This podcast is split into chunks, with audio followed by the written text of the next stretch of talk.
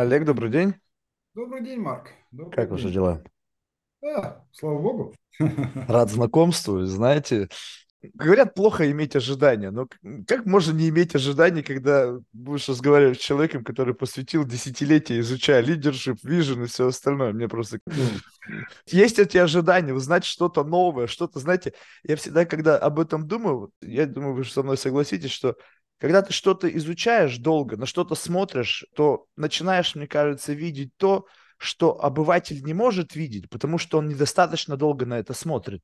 У меня был на, как-то на, однажды на подкасте один философ, он говорит, я читаю 7 лет 36 точек там Аристотеля или кого-то, или Платона, а говорит, они, говорит, со мной разговаривают. Я говорю, ну еще бы, 7 лет почитай-ка 36 строчек одно и то же каждый раз, там какие скрытые смыслы в каждом слове, в каждой букве, в каждой запятой найдешь. И вот исходя вот из этого вброса о том, что как бы, я не знаю, может быть, оно, вы со мной не согласитесь, но чем дальше в лес, тем больше дров, и тем больше и глубже понимание. Вот исходя из этого тезиса, можете сказать что-то, как в вашем понимании складывается... Вот, Марк, я бы немножко посмотрел бы на это с другой точки зрения. давайте. Люди, которые много лет занимаются одним и тем же, зачастую э, упираются в одно и то же. А, дело в том, что это не вопрос думать об одном и том же или заниматься одним и тем же. Я не видел ни одного таксиста, который там десятилетиями водит машину, который бы стал пилотом Формулы-1. Ну вот никак. Дело в том, что это способность думать не о одном том же или рассуждать об одном и том же, что делают очень многие люди. Это способность э, посмотреть немножко дальше, за зоной понимания. А, дело в том, что когда мы постоянно или долго смотрим на один предмет, у нас замыливается взгляд. И мы перестаем видеть, и мы перестаем осознавать и думать о нем глубоко. На самом деле есть такая интересная вещь. А, Я работаю над новой книгой, она фактически уже готова, с моим другом и соавтором Джоном Спенсом, он из Флориды. И мы столкнулись с удивительным феноменом. Мы стали разговаривать о том, как рассуждать, э, как развивать образ мышления лидеров. И выяснилось, что современные лидеры в среднем думают о- одну мысль примерно 10 секунд. Они говорят, они все знают. Почему? Потому что они слишком долго смотрят на одну точку. А, И поэтому это не дает им возможности смотреть дальше. А, Лидерство – это о том, как вести людей в будущее. Мы знаем все о прошлом. У нас есть информация, у нас есть знания о прошлом. Презумпция знания. Да, согласен. А, Мы немного знаем о настоящем. У нас есть информация, но знания о настоящем у нас еще не сформ... нету, оно не сформировалось. И у нас мы толком вообще ничего не знаем о будущем. То есть мы его собираем, как вот этот пазл, из кусочков там мы его выстраиваем.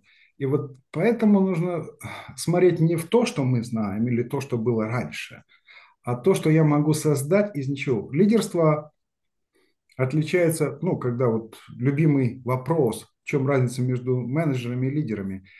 Менеджер отвечает за сегодня, а лидер отвечает за будущее. Поэтому это вопрос думать вперед. Куда я поведу людей, что я для них создам, в чем ценность. Это абсолютно разный взгляд.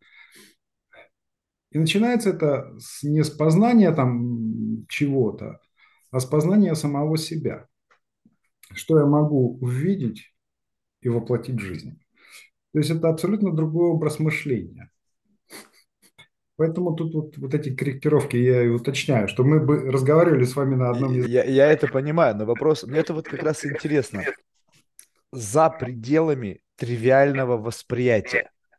Да. То есть тривиально я могу себе, ну, то есть исходя из того, что я обыватель, у меня есть обывательское представление о том, что такое вижен, что такое лидершип. То есть, ну да, вижен это что-то видеть, чего не видят другие, идти туда, куда как бы еще нету с чего-то. То есть это, это построение будущего, либо это некий, некое пророчество, что оно там будет, и я знаю, как в этом будущем мне подстроить костыли, чтобы это будущее было эффективно для меня. Нет, это пространство в будущем, которое мы строим. А мы не говорим, то есть видение и видение. Вот людей, которые ночные видения, их много, они ничего не создают. А, очень много футуристов э, сейчас, которые пугают людей разными страшилками. AI убьет, или там искусственный интеллект убьет нас, там, ну, в таком духе. Они продают страх. А видение – это способность создать пространство в будущем, в котором мы будем жить иначе. И вот видение определяет нашу эволюцию. В бизнесе, в личной жизни – это очень разные вещи. То есть это не просто картинка «я хочу», а это пространство. То есть я приведу вам простой пример. На ваш взгляд, в чем разница между быть женатым и жить в, э, счастливой семье? На ваш взгляд, в чем будет разница? Быть женатым и жить в счастливой семье. Ну, мне кажется, разное в целях. Быть женатым – это точка, статус tick box. А счастливая семья – это всегда пространство, которое мы можем увеличивать, там, добавлять ценность, что-то делать друг для друга и для людей в семье. Это пространство. Так вот, быть женатым ума не надо. Встретил барышню, привел ее в ЗАГС, tick box. Сделано. Так? А счастливую семью нужно создавать, где мы муж с женой видят вот друг друга вместе, как они будут жить дальше, дальше. И это мультиплицируется, это, это идет через года. Угу. И она определяет, насколько люди счастливы в браке. Многие люди стремятся создать, если говорить с точки зрения карьеры, я хочу быть CEO такой-то компании или вице-президентом такой-то компании. Это точка ты ее достиг, и люди готовы достигать этого, там, не знаю, там, они убьют за это, вот лишь бы туда добраться. И все, это финишная черта. А, люди живут, многие люди живут по принципу финишной черты. У меня есть дом, все, я всего достиг. Или у меня есть какая-то машина, я там всего достиг. Это финишная черта. После этого он умирает, хотя физически он вроде как живой. Вот. Пациент дышит, но не ровно. А когда мы говорим, я бы хотел управлять вот этой игрой какого-то будущего, которое определит будущее, то это пространство уже. Если мы говорим с точки зрения бизнеса, люди говорят, я создал такой-то продукт. Но любой продукт сейчас, через полгода, год становится, ну, уже, скажем так, отстающим. Нужно создавать что-то новое, и поэтому это не определяет. Илон Маск не придумал электромобили. Их придумали... Он не придумал ничего на самом деле. Да, он придумал 150 лет назад были придуманы электромобили. Но он придумал пространство и мобильности. То есть, где мы используем автомобили по-другому. Мы их обслуживаем по-другому. Городская инфраструктура выстраивается по-другому. Все делается иначе. Он создал пространство. И от этого пространства мы начинаем двигаться дальше, дальше и дальше. Я физически вчера разговаривал с человеком, который создал новые электромобили, которые больше для э, людей с двигательными нарушениями. И средняя стоимость автомобиля у него получается, электромобиля, получается у него порядка 14 тысяч долларов, то есть абсолютно доступная, то есть, но и удобная. А, и он честно говорит, слушай, я просто посмотрел, как Илон Маск, не принцип создания автомобиля, а принцип создания вот этого пространства. Вот это и есть видение.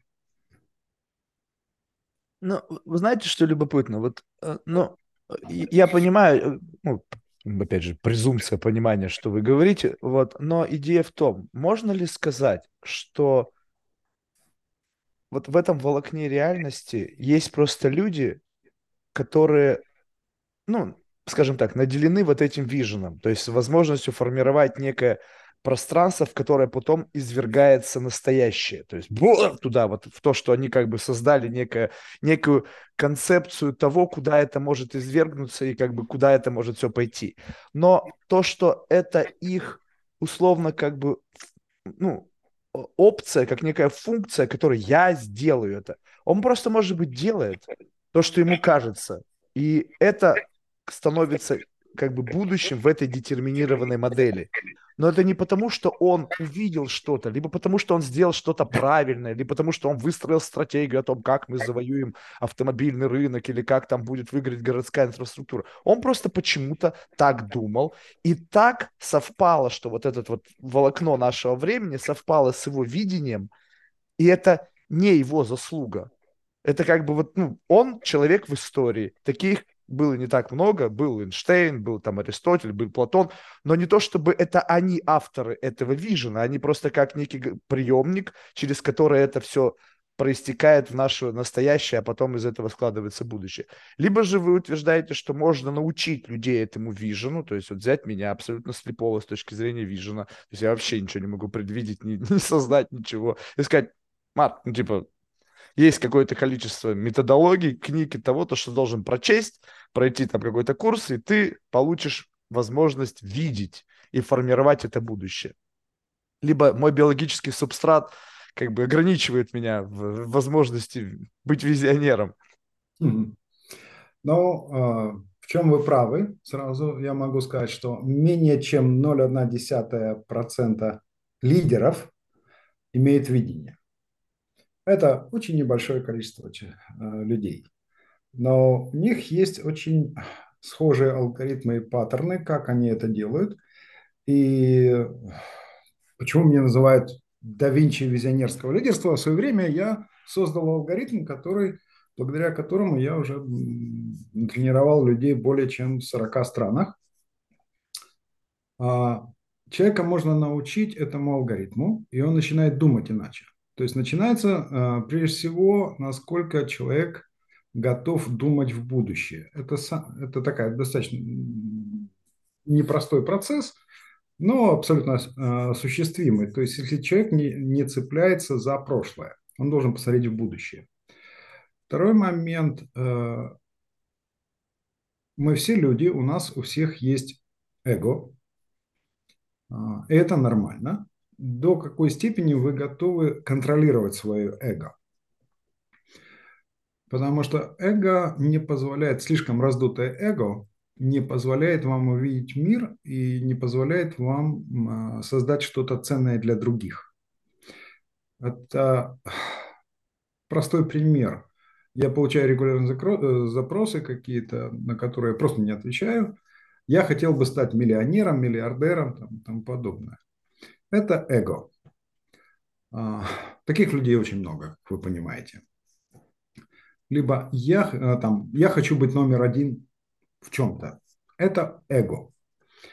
А людей, которые я хотел бы создать вот такое-то пространство или создать вот такую-то там ценность, индустрию и тому подобное. Не, ну, изменить мир к лучшему, это к чему относится? А, мир к лучшему изменить, ну, это немножко фанатичная идея невозможно сделать всех людей счастливыми. Не, ну просто достаточно часто у предпринимателей теперь это слышишь, как бы звучит немножечко тоже ну, очень как-то так, фейково. Конечно, это абсолютный фейк. То есть это значит, говорит о том, что человек прикрывается каким-то лозунгом и не понимает, что он создает. А, на самом деле есть э, масса примеров, как можно что-либо создать по сути из ничего. А, начиная от создания каких-то абсолютно продвинутых современных бизнес-школ, заканчивая там платформ типа... Один из моих учеников создал платформу Meta Visionaries. А, кто-то создал очень замечательное пространство вендинговых машин, которое сейчас в 26 странах Европы. Это компания такая Self-Fly. А, казалось бы, вендинговые машины, там, шоколадки, там, не знаю, мороженое мы все знаем, но они создали его по принципу Google вендинга. И они очень замечательно развиваются, то есть они создают невероятное пространство. В Саудовской Аравии я работаю с людьми, которые создают абсолютно замечательное пространство инновационной медицины. А, они взяли кластер, пять госпиталей, крупных госпиталей, там количество сотрудников около трех тысяч, и они создают абсолютно инновационное пространство, потому что они говорят, мы хотим, чтобы, наши, э, чтобы мы, наше поколение увидело своих правнуков э, и улыбалось при этом. То есть они создают вот эти пространства. Это алгоритм, которому можно научить. Но, как я сказал, Нужно научить людей думать вперед. То есть закрыть так называемый mind lock или ментальный разрыв. Можно уметь. Мы не можем построить будущее, думая о прошлом. Мы очень любим думать про прошлое. Нам там комфортно. А вот думать о будущем не очень комфортно. Это сложнее. Это как раз к разговору о таксистах. Они всегда вспоминают о том, что было, как было хорошо вчера ну, там, или до этого. А, заслуга этих людей, которые создают видение, вы знаете, прежде всего в том, что они нарушают статус-кво. Они думают очень смело о будущем. Задумайтесь, большинство страхов о том, как думать, как действовать, нам подарено другими. Наши собственные страхи они-то ведь нам, по, по сути, не мешают. Условно, я не готов прыгать с парашютом, но я готов там, нырять глубоко под воду. Ну, это нормальный страх, и он никак не влияет на что-то. Кто-то боится темноты, кто-то там, у кого-то клаустрофобия. Это не имеет значения. А вот страхи, которые нам дарят друзья, родители, общество, этого нельзя делать. Ты не должен так думать, ты не должен так себя вести. То есть это такая вот очень навязчивые такие фобии. Вы наверняка знаете о, таких, э, о таком синдроме. Его называют по-разному в разных странах. В Австралии его называют poppy синдром, э, синдром высокого мака. В Британии его называют bucket синдром, то есть э, синдром ведра с крабами. То есть когда общество не принимает людей, которые думают иначе и вскакивают вверх. Mm. Всегда вниз. Так вот, э, только за то, что эти люди начинают думать иначе, их уже не очень так. Но как только они что-то создают, все говорят, да это же замечательно. Вспомните того же Илона Маска, когда он запуст... Э, создавал SpaceX, все говорили, это провалится. Это невозможно. Он малохольный. Сейчас все говорят, слушай, какой он молодец. Mm-hmm я всегда верил, что вот у него получится. Ну да. Просто любить тех, у кого что-то получилось, и вставать за ними, когда уже ну, какой-то mission accomplished. Да. Когда все работает. Даже мы заговорили изначально о простой семье или на уровне простой семьи. Значит, э, Представьте, свадьбу кто-то пьет, а кто-то скептически наблюдает. Да, интересно, сколько они проживут вместе. Вместо того, сказать, ребята, живите счастливо. Не, ну иногда бывают основания об этом говорить, потому что ты понимаешь, что это за этим стоит принап, за а. этим э, как бы есть какие-то веские основания, и ты просто понимаешь, что, ну, как минимум, если это не первый брак, то ты просто можешь цинично рассуждать об этом с позиции того, когда, когда придет время вступить в эту игру, тем более, если ты, допустим, друг и в то же время адвокат по разводам. А, да, в этом случае, да, ты говоришь, окей, придете ко мне, буду рад, жду. Не, вот э, я, я понимаю вашу точку зрения, но вот смотрите, э, скажем так, вот э, может быть, вы со мной не согласитесь, но вот идея такая. Вот представим себе, что есть люди, там, вы сказали, там, 1% или там 0,1% людей, которые обладают этим виженом. Скажем так, что в их, используя компьютерную метафору, да, вот в их биологическом субстрате, биологическом вот этой машине есть либо application, либо определенная конфигурация, которая позволяет это нативно делать. Ну, то есть нативно. Это, это загружается. Вот этот application, он загружается. При рождении. Остается, э, нет, то есть он это формируется выраб... по мере жизни. Это выработанный. Так, это вырабатывается либо... А, хорошо, давайте тогда еще шаг назад сделаем. Если у процесса выработки этого вижена предопределенность, которая приходит в момент рождения. Скажем так, определенная специфика, есть. определенное внимание. Есть. Значит, это очень простая предпосылка. А, это способность людей думать широко. А, то есть thinking big. То есть, когда люди готовы думать за чертой проблем. Первое, что начинается, большинство людей думают о проблемах. Эти люди думают о решениях. Этому тоже, кстати, можно научить. Знаете, есть парадоксальная вещь, которую я обнаружил. А, я задался вопросом, почему не так много людей готовы думать масштабно. thinking big. И я нашел парадоксальный ответ, когда сделал некое исследование.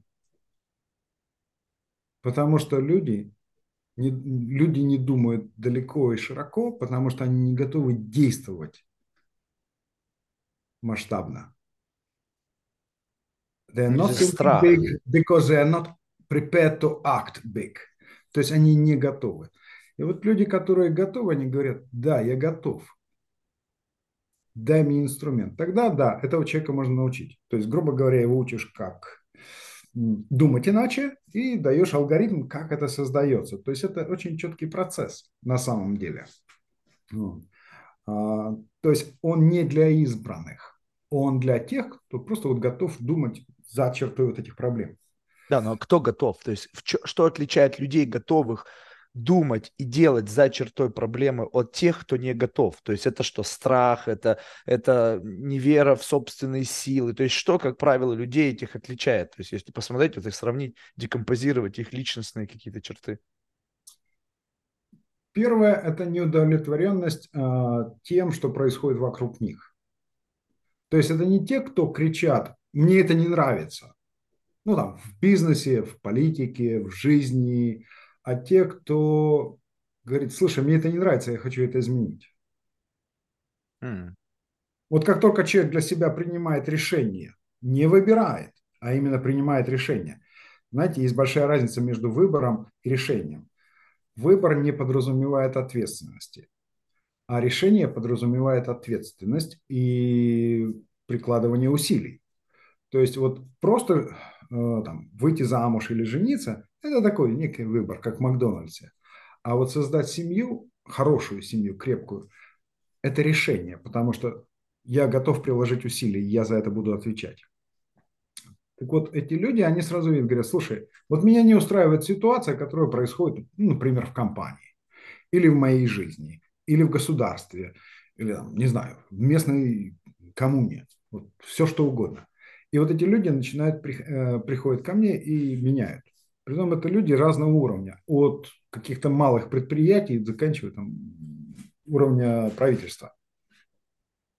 Ну, то есть в какой-то мере все равно здесь есть какой-то элемент эгоцентризма, потому что мне это не нравится, и я чувствую, что у меня достаточно большие яйца, чтобы это изменить. Ну, то есть это же некая такая форма самоуверенности, ну, которая еще приводит к, э, к, их к вам, как mm-hmm. некому проводнику, который научит да. их, как реализовать их амбиции, ну, какой-то, да. давая им какую-то методологию. Да? То есть все-таки эго должно фигурировать в этом, не то чтобы это такой dissolving эго-эффект. У меня только, нет давайте его немножко вот пере, как бы перефразируем. Есть амбиции и есть эго.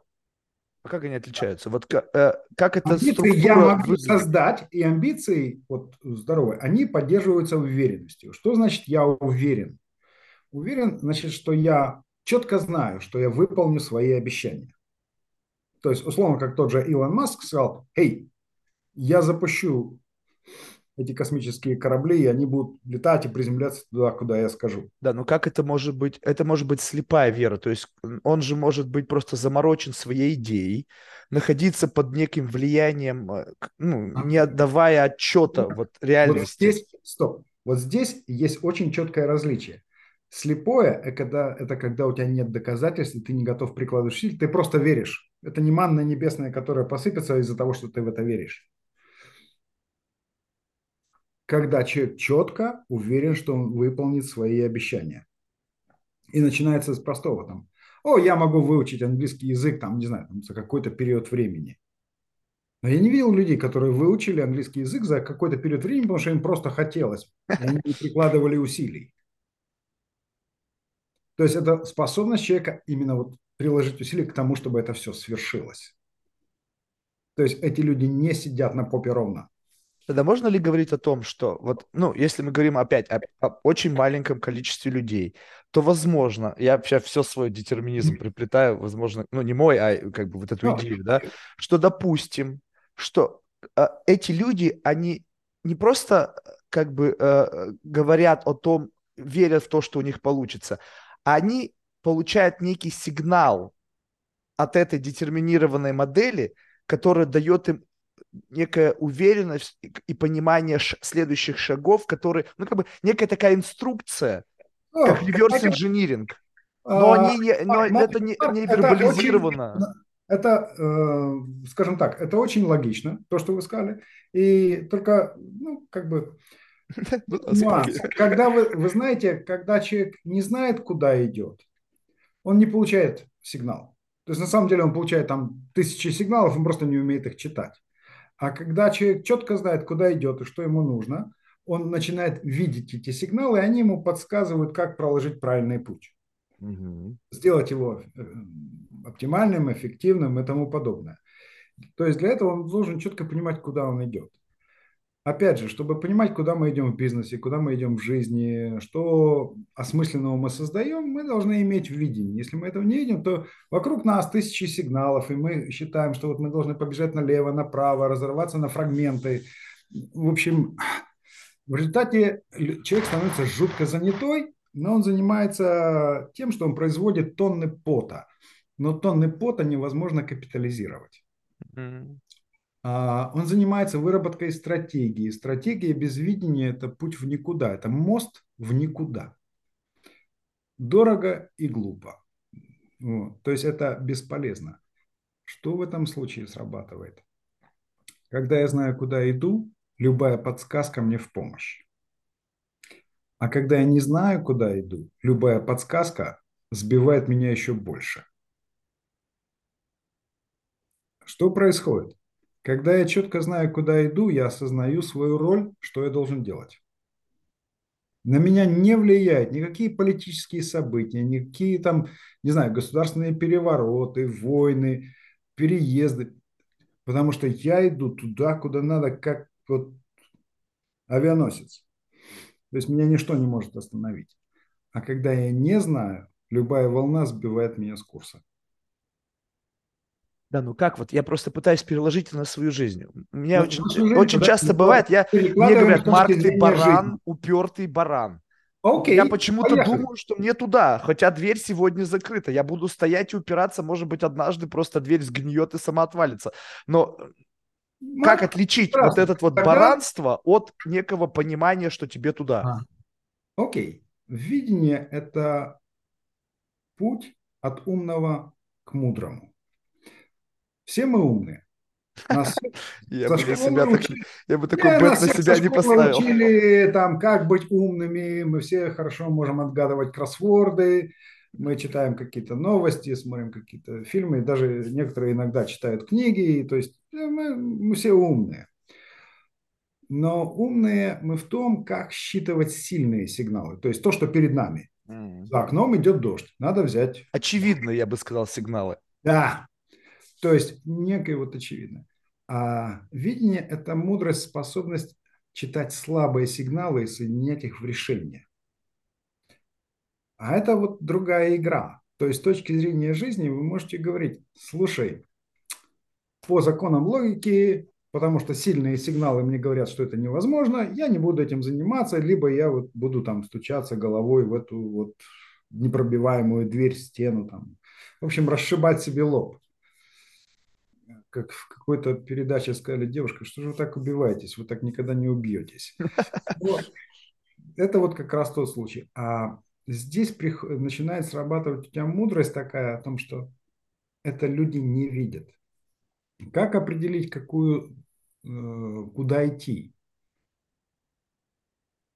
Ведь люди начинают искать, куда идти в большинстве случаев, исходя из информации о том, что они знают а нужно идти туда, где существует разрыв знаний. Самое простое, то есть можно ли создать вот поле визионерства? Ну нет, об этом никто не говорит. Отлично. Значит, это пустое поле, чистое, его можно создать. То есть, когда вы начинаете создавать там, где никто еще ничего не создавал, это вот потенциал.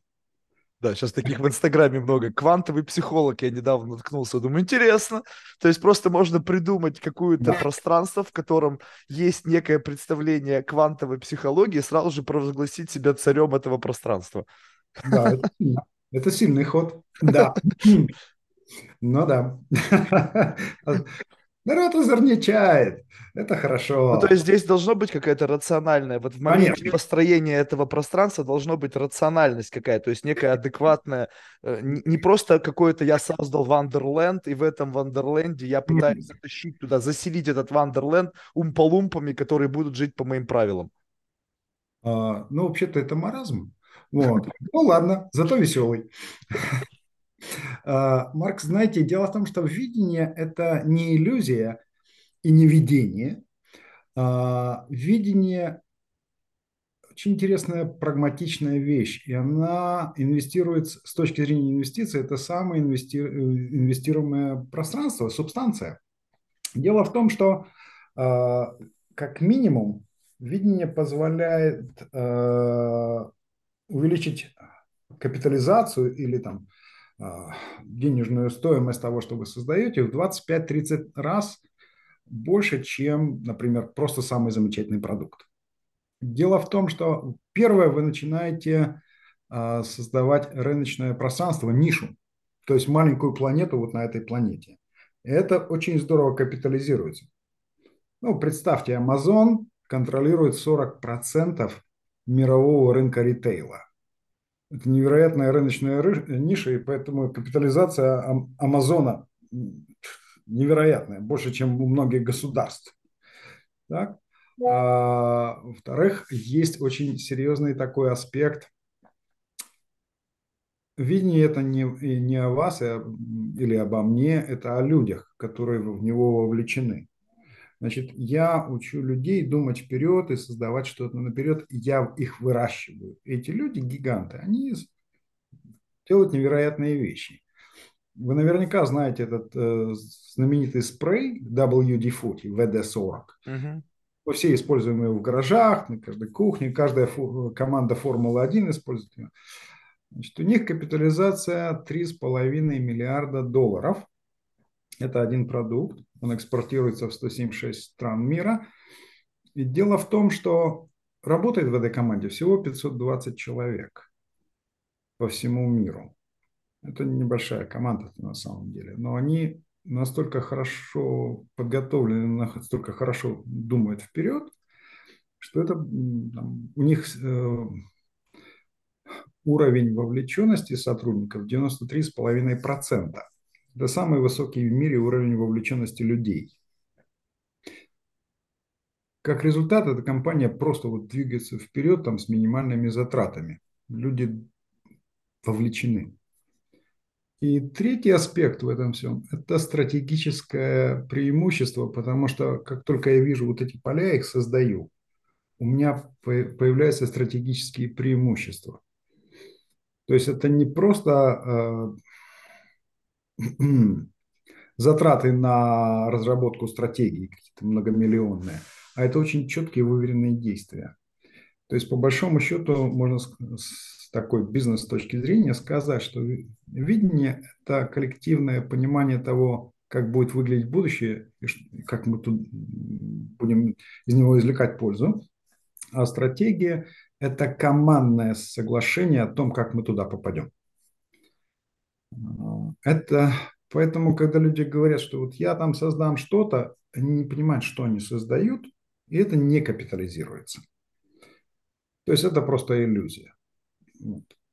Как усилить-то вот эти слабые сигналы? Мы представим себе, что у нас есть какие-то там корневые настройки, там некий эквалайзер, отвечающий за усиление видения слабых сигналов. Вот у меня 100% куриная, куриная слепота в этом отношении. Вот я просто приводил этот пример много раз. Однажды, значит, мы сидим, мы просто выпиваем в баре, что-то курим сигары, и заговорили на какую-то тему, и, ну, как некая потенциальная бизнес-возможность.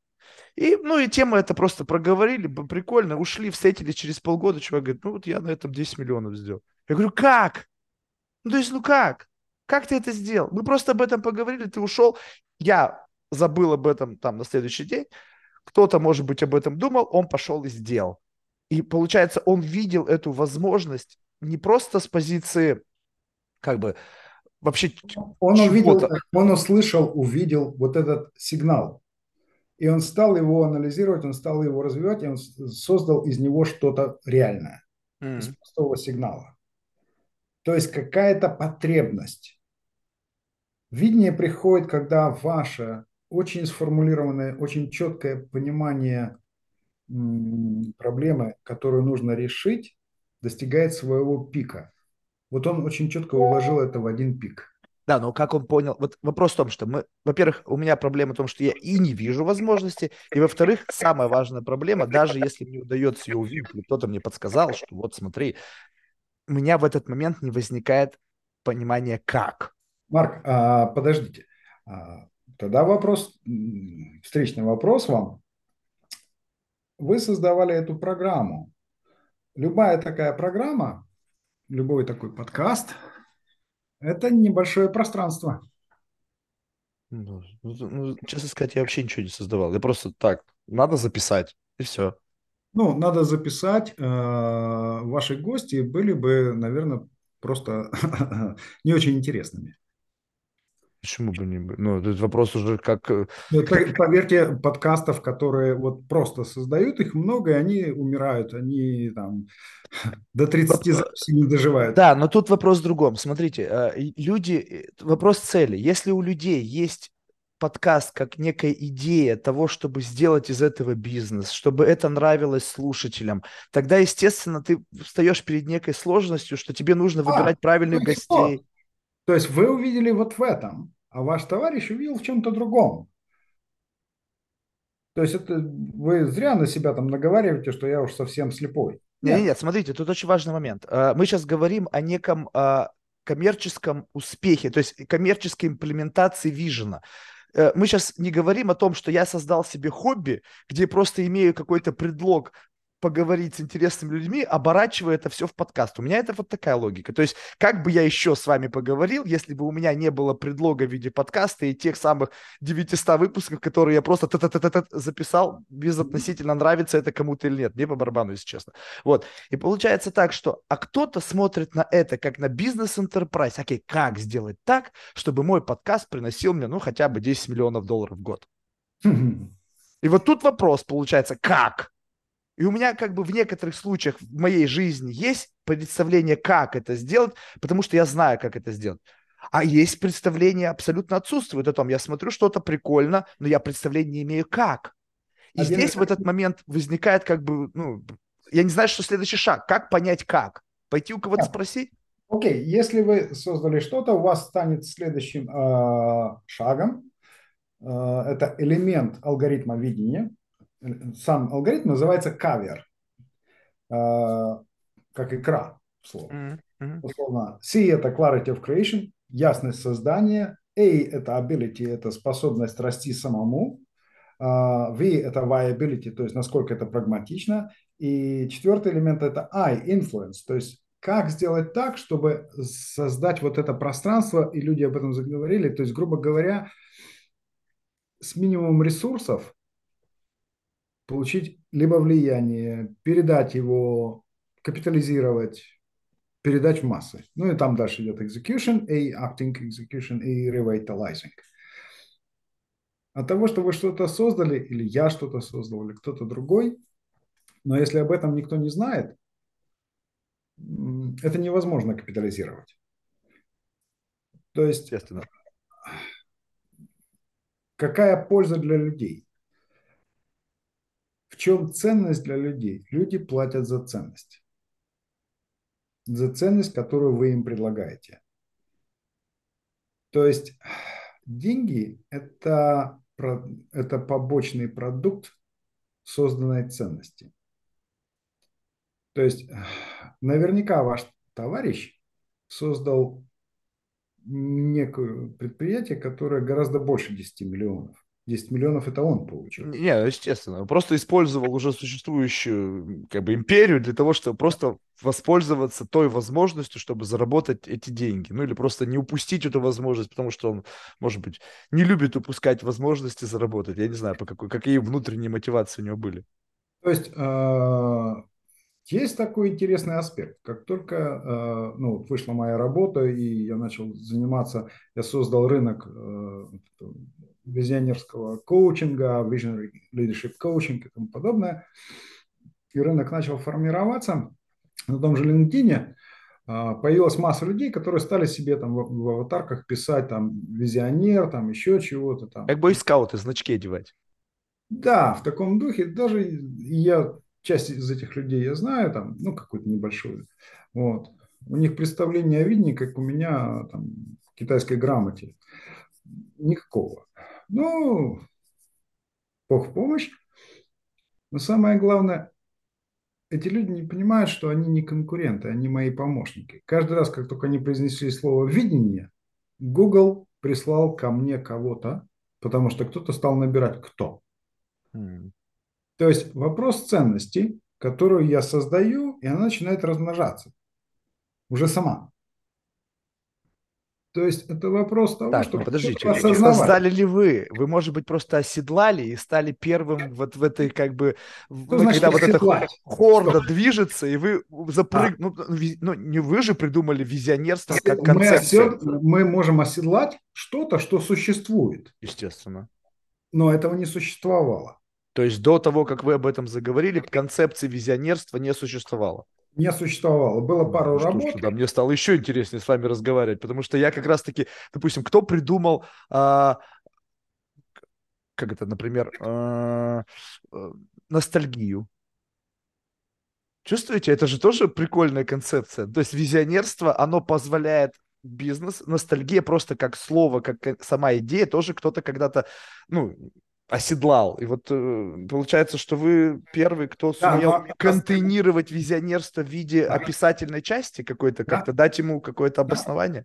Да, когда вышла моя книга The Vision Code, это сделало небольшой фурор такой. Да, ну а когда она вышла, в каком году? Я просто она... смотрел на Амазоне ваши книжки, но не посмотрел, в каком году она вышла.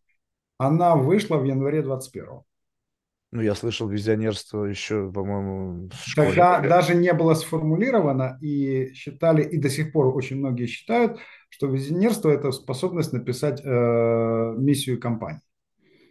А, то есть вы просто э, дали какой-то более глубинный смысл. Я дал полный алгоритм, как это создавать. Я объяснил все процессы, которые стоят за этим, и что нужно сделать для того, чтобы это получить. Mm. Поэтому это сразу стало... То есть вы превратили в это в оружие, достижение да, цели. Точно, абсолютно точно.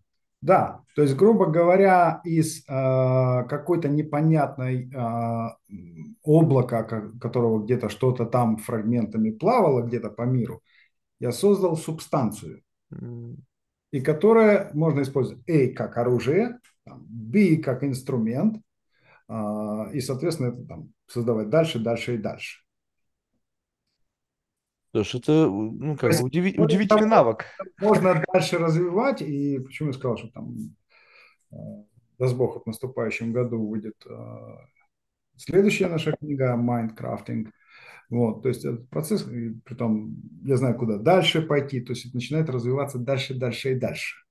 Как это изменит, на ваш взгляд, вообще, в принципе, э, бизнес? Ну, скажем так, что вот сейчас это, ну, некоторые, кто имеет потребности, кто видит в этом смысл, обращаются. В какой-то момент произойдет там mass adoption, и мы все как бы переедем на следующий этаж. Плюс-минус каждый будет чуть-чуть знать о том, что такое визионерство, очень поверхностно применять какие-то шаги, но это как сейчас многие люди говорят о каком-то, о там, digital маркетинге или там о чем-то таком, что как бы становится неким common sense, знать какой-то кандидатский минимум. Вот это в целом пере, перевезет нас на следующий этаж, как вот человечество.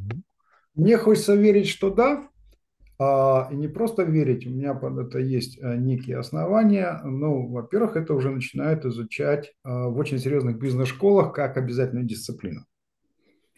Так, а, словно я э, разговариваю в Саудовской Аравии, на, я выступал там, на конференции, ко мне подходит э, милая девушка, которая получила PhD, она сама в Саудовской Аравии, PhD получила в Сиэтле, э, в бизнес-школе, говорит, вы знаете, а у нас был прям вот целый курс по вашей работе, как вот делать там и тому подобное. Ого, даже я об этом не знаю, там, кто там, какие школы.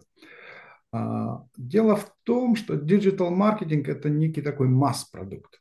Ну, я просто привел первое, что пришло да, да, Я да, имею в виду, что вот что-то появляется, потом это становится common knowledge. Становится нормой. Оно становится да, да. нормой. А, эта норма начинает а, разрастаться. Я вот самый последний такой проект, которым я сейчас занимаюсь, я обычно никогда не разговаривал с абсолютно молодыми людьми. Ну, то есть, мы говорим, 20-25 лет. Но получилось, что меня пригласили выступать на паре конференций в разных странах. Именно как раз перед молодежью. Я скептически так отнесся, но говорю, ну давайте, да, хорошо, договорились как-то. И я начал разговаривать после выступления с молодежью, и я был шокирован.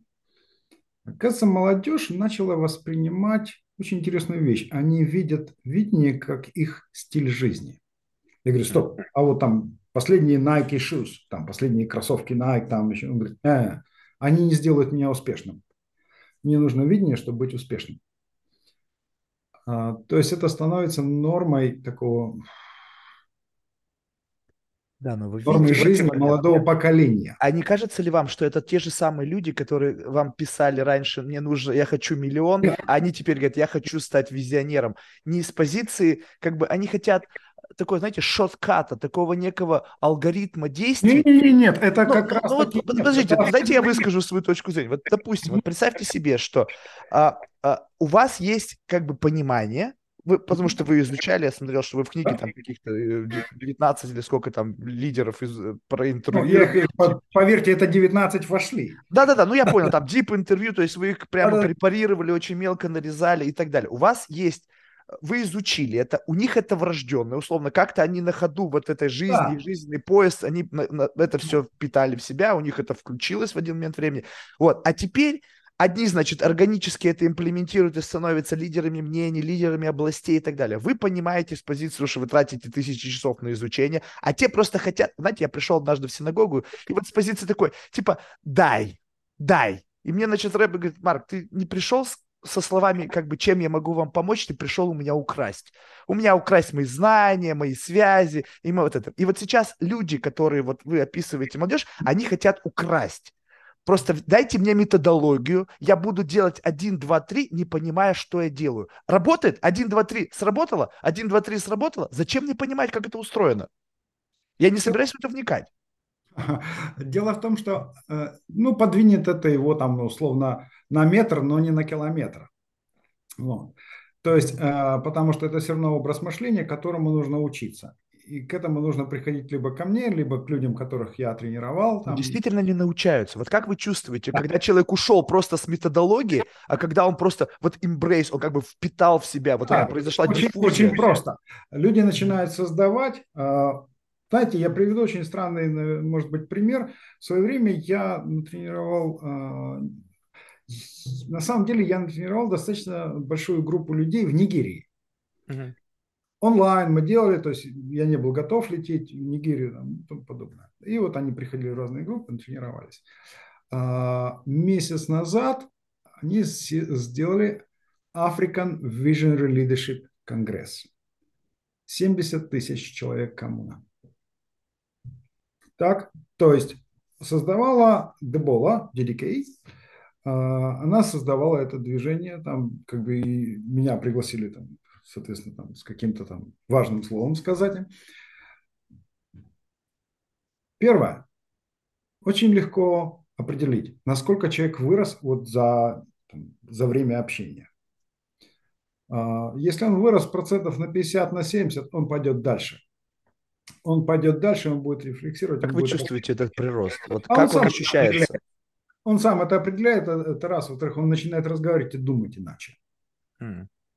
А, это же все выражается через действие, что он создает. Ну, то есть это не просто нахватался какого-то тезауруса, об, об, обтесался в определенных кругах там, элит, бизнес-элит да. и так далее. И как бы, знаете, люди себя начинают вести по-другому. Говорят, нифига ты изменился. А по факту внутри-то все то же самое. Да-да-да. То есть это вот как раз вопрос, как люди думают. Они начинают уже анализировать все иначе, начинают, у них меняется точка зрения, там, не точка зрения, взгляд на жизнь, скажем так. Mm бизнес у них меняется, и они начинают выдавать удивительный результат.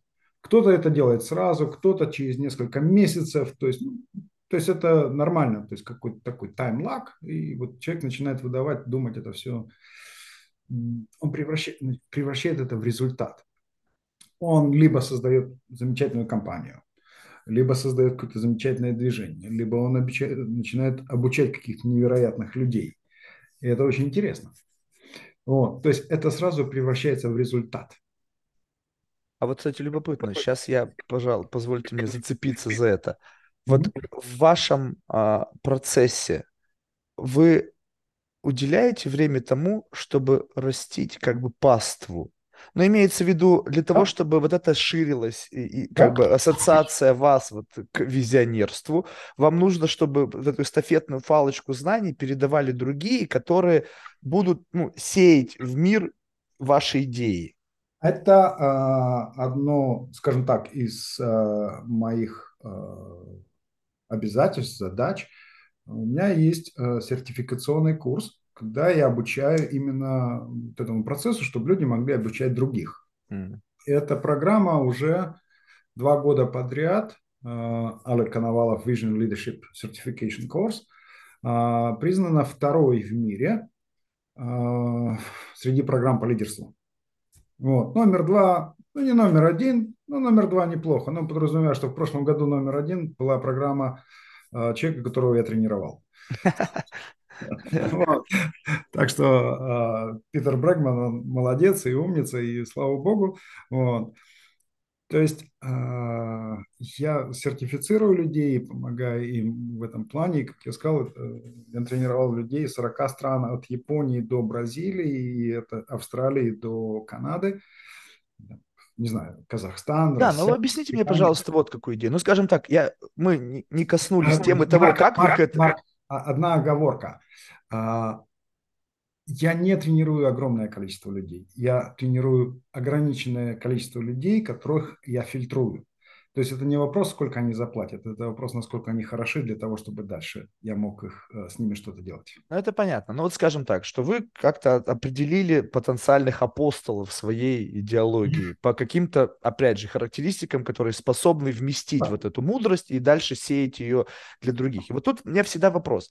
Вот э, я понимаю, что есть призвание учить и просвещать. То есть иначе бы не было профессоров, учителей и так далее. Но иногда когда я вижу человека, и он рассказывает мне о каком-то способе достижения успеха, денег и так далее с позиции учителя, а не с позиции практика-применителя. Вот, скажем так, вот я бы, если бы прозрел однажды на вашем курсе и такой бум, раз такой, извергнулся передо мной мир невидимых там оттенков ну, и да. теней, которые позволяют мне стать ну, богаче, успешнее, не знаю, там, реализовать свои какие-то амбиции. Стал mm-hmm. бы я учить кого-то, да нафиг мне это надо, ребята, идите нахер, уйдите, вот есть Олег, и у а. него и учитесь. Я пойду зарабатывать бабло, либо там достигать своих целей. Абсолютно, это нормально. То есть для кого-то это нормальный подход, и в нем ничего такого нет, это хорошо. А не кажется, что учить проще, чем потом воплощать в жизнь идеи визионерства, принимая на себя риск, ответственность, обязательства. Потом это же еще может быть как бы неудачно, не всегда получается все с первого раза. А учить, ну как бы методология обучения, если внимательно слушать, то ну, риски ну, минимальны. У меня есть простой подход. А, ваш успех – это мой результат. То есть а, я не могу гарантировать вам, что вы станете кем-то, если вы не приложите сами усилия. Так? То есть... Ну, это очень добрый дисклеймер, да? Угу. Да. То есть к ответу не призвать. Всегда можно как бы выкрутиться, потому что ты не делал то, что нужно в полном объеме. Э, тогда можно рассуждать с точки зрения врачей. В мире, во всем мире, только всего лишь 2 или 3 процента пациентов следуют рекомендациям врачей. 97% людей ждут волшебную таблетку. Вот моя задача отфильтровать э, людей, с которыми я работаю, тех, кто готовы следовать рекомендации.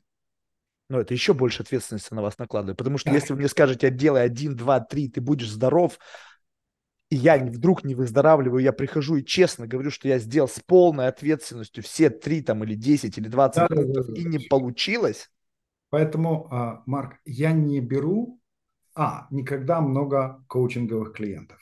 Mm. Я никогда не беру очень много э, тренингов, э, там, много выступлений или большое количество людей в какие-то онлайн-группы.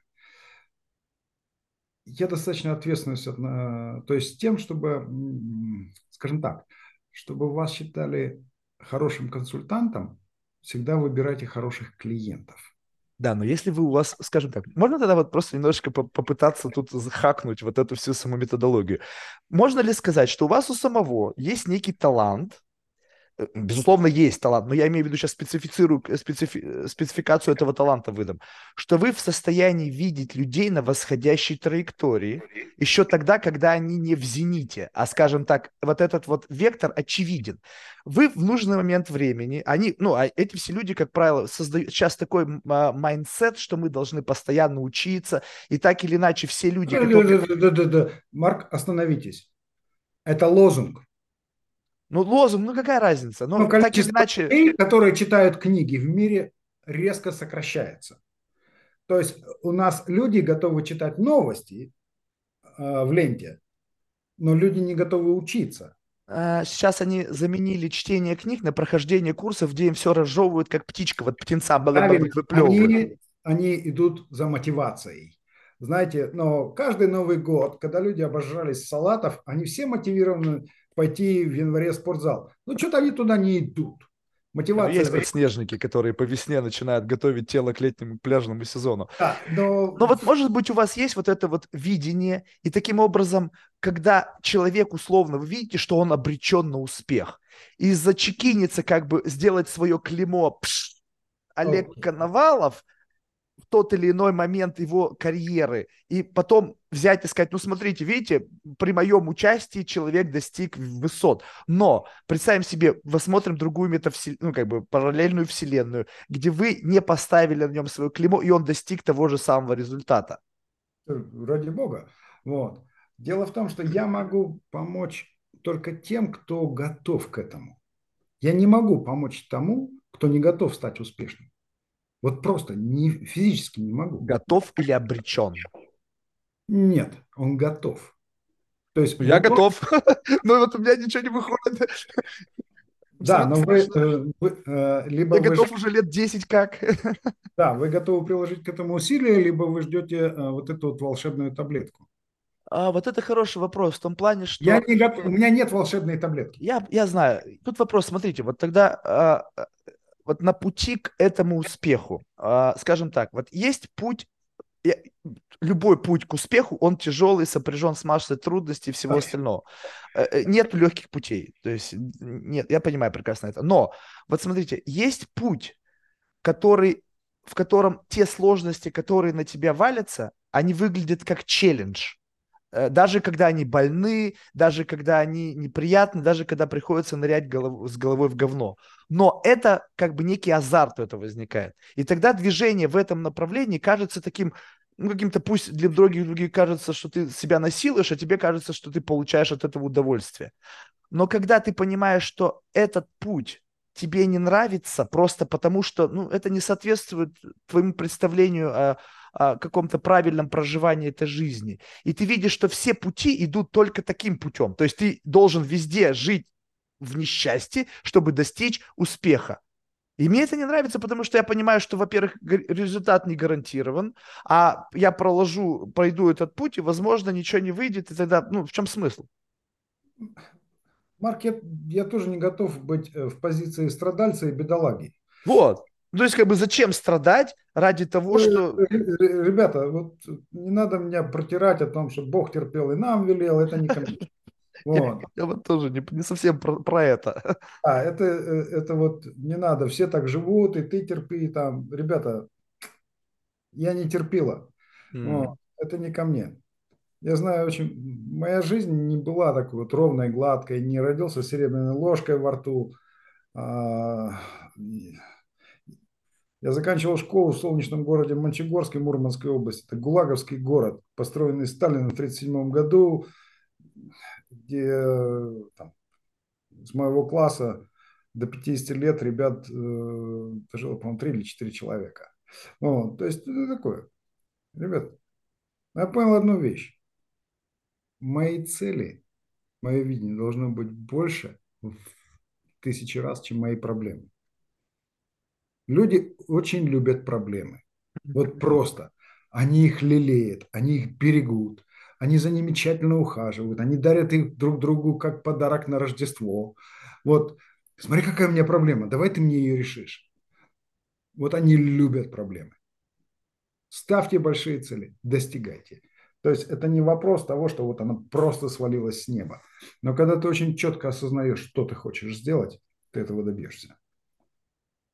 Ну вот одно из таких целей, которые мне хочется Давайте я вам приведу пример. Давайте. Удивительный человек, Дэвид Кац. А, он из Ванкувера, и он э, очень много лет думал над проблемой вот этого пластика, отходов пластика, которые плавают в мировом океане. Mm. Дэвид не знал, как решить эту проблему, и он решил ее элегантно, феноменально, умница. Он превратил это в валюту, пластик. То есть он предложил людям, которые живут по берегам океанов, собирать этот пластик, он платит им примерно 1 доллар за килограмм в электронных деньгах, не в живых но этим оплачивают они там жилье, еду, там образование, медицину, все оплачивают. И они собирают сейчас по всему миру, по всем побережьям или почти по всем побережьям, там невероятное количество этого пластика.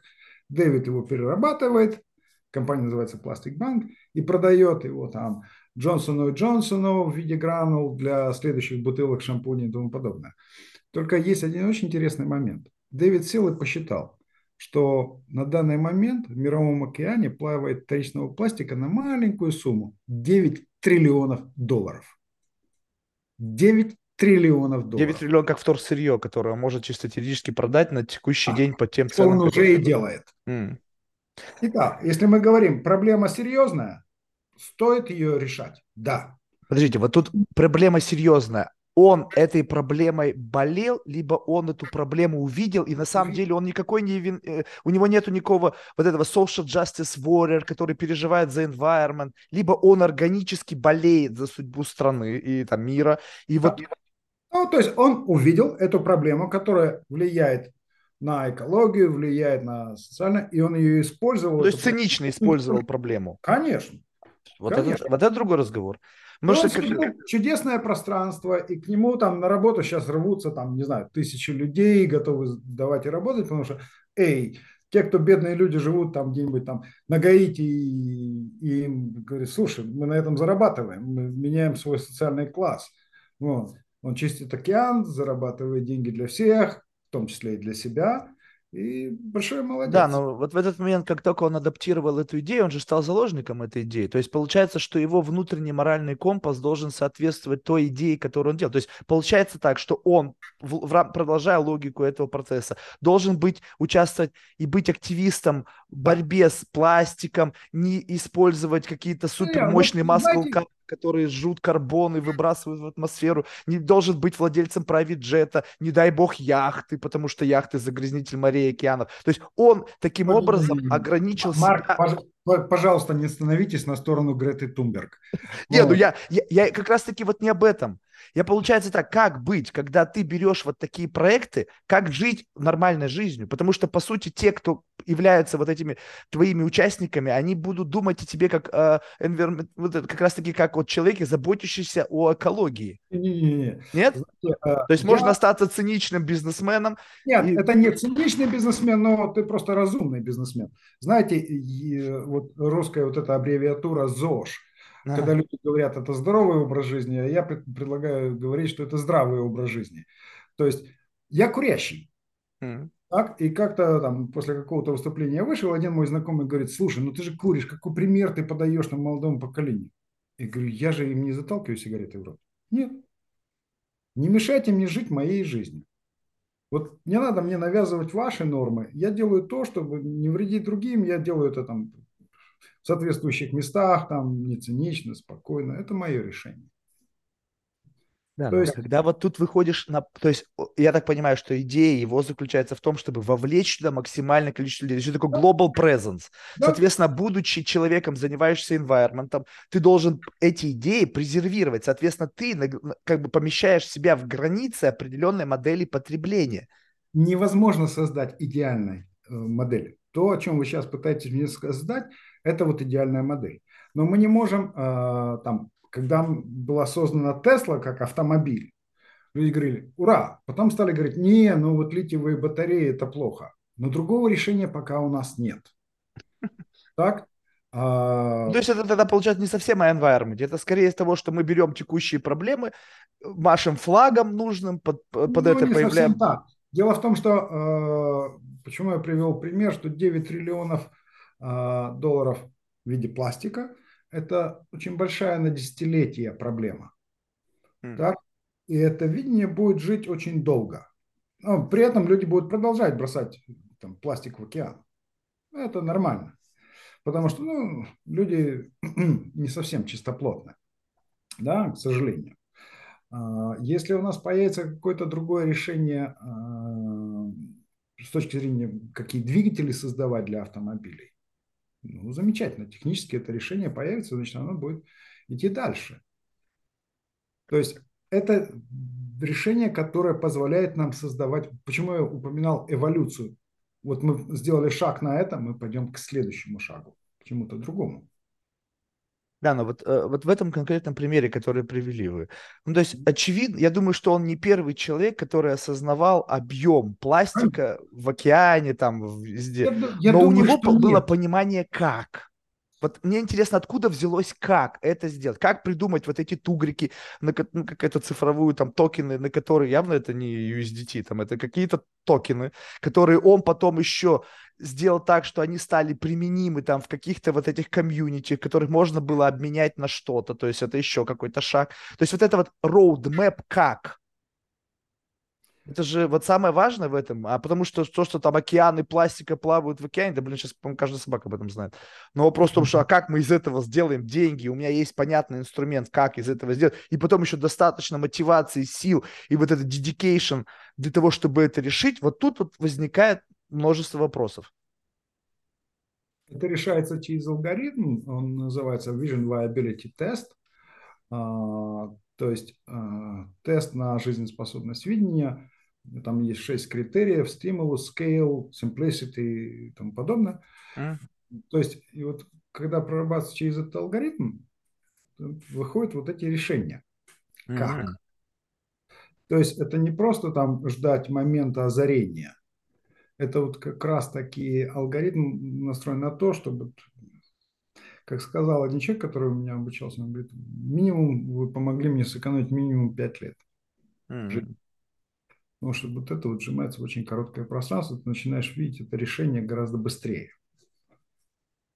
То когда есть... как упирается в деньги, и эта идея, вот, допустим, когда как упирается в деньги, идея мне не кажется изящной. То есть это мое личное, мой личный гедонизм. Я могу потратить деньги и сделать, ну, как бы купить, обменять на деньги недостающий как. Но если для того, чтобы реализовать мою идею, мне нужно туда вкладывать деньги, идея не кажется мне изящной. Мне нравятся идеи, которые как вирус. Они абсолютно, они созданы в виде какой-то мутации, но они дальше живут своей жизнью. Правильно. То есть, например, вы можете предлагать сервис, вы можете предлагать какую-то, там, ну, не знаю, идеологию, вы можете предлагать какой-то, э, ну, как продукт. Uh-huh. Условно, автомобили, извините, произвести вам нужны инвестиции там в сотни миллионов и миллиардов долларов, да, ну, uh-huh. Uh-huh. вероятно, большие. А, есть стартап такой, Виду. Основатель этого стартапа, удивительная женщина, Инди Грег, большая умница. А, благодаря ей мы стали стримить музыку. То есть э, в 2007 году стриминг музыки появился благодаря ей. У нее очень хорошие мозги. Она большая умница. И она создала платформу, которая называется Vidu, она определила, что в ближайшие 10 лет почти половина рабочей силы земного шара это будут фрилансеры, а сервисов для них нет. И она создала платформу. То есть дальше забота этой платформы просто будет сейчас расти, потому что там предлагаются всевозможные услуги для фрилансеров. И чем больше фрилансеров, тем больше это будет расти. Особых вкладов не понадобится. То есть это вторая форма. Вы смотрите на ту часть, вот как раз, где нужно меньше вот финансов. Но что есть общее? Как только у вас есть очень четкое понимание благодаря видению, что вы создаете, вам нужно гораздо меньше ресурсов. И более того, вам их начинают предлагать, потому что, как я сказал, это самое инвестируемое пространство. Потому что а, компании с видением инвестируются очень быстро, на раз, два, три. Я это понимаю. Но вот видите, что в каждом из ваших примеров есть польза. И, и именно это эта польза... Польза для других. Да, это польза для других, да. Вот и получается так, что это определенный, опять же, архетип. То есть архетип людей, которые э, создают пользу для других Хорошо. и видят Марк, в этом какой-то... Один, у меня есть... Ну, эгоист. Польза только для меня, мне пофиг на остальных. Окей, так вот, э, когда человек только для себя, он, ему сложно создавать видение, скажем Очень так. сложно, вообще невозможно, поэтому я и говорю. Я не берусь работать с такими людьми. У меня есть э, один очень простой, э, вернее, у меня есть несколько вопросов, которые там, в процессе разговора с человеком, первого разговора, я ему задаю, он либо в лоб, либо не совсем в лоб. Один из вопросов, например, верите ли вы во что-то помимо себя или во нечто большее. Я не судья, чтобы судить. Кто-то верит в Бога, кто-то в Аллаха, кто-то там во Вселенную. Я не судья, чтобы судить. Mm. Как только человек четко говорит, нет, я ни во что не верю, кроме себя, то есть он полностью эгоцентричен, то есть вот я не могу помочь этому человеку. Он не умеет создавать пользу для других. Да, но вот этот вот, смотрите, вот одно дело, вот, знаете, вот пассионарное желание что-то создавать для других, это как, как, ну, как, как некое такое, знаете, как блессинг. Вот ты просто пришел в этот мир, и почему-то в школе это проявляется, помогать там каким-то э, неуспевающим, там, не знаю, э, ученикам, помогать там бабушке перейти дорогу. И он не ждет возврата на это. И потом, в силу вот этого большого вектора на вот это благодетель, помощь другим, как бонус прилетает деньги, потому что э, деньги всегда вознаграждают, когда есть какая-то польза.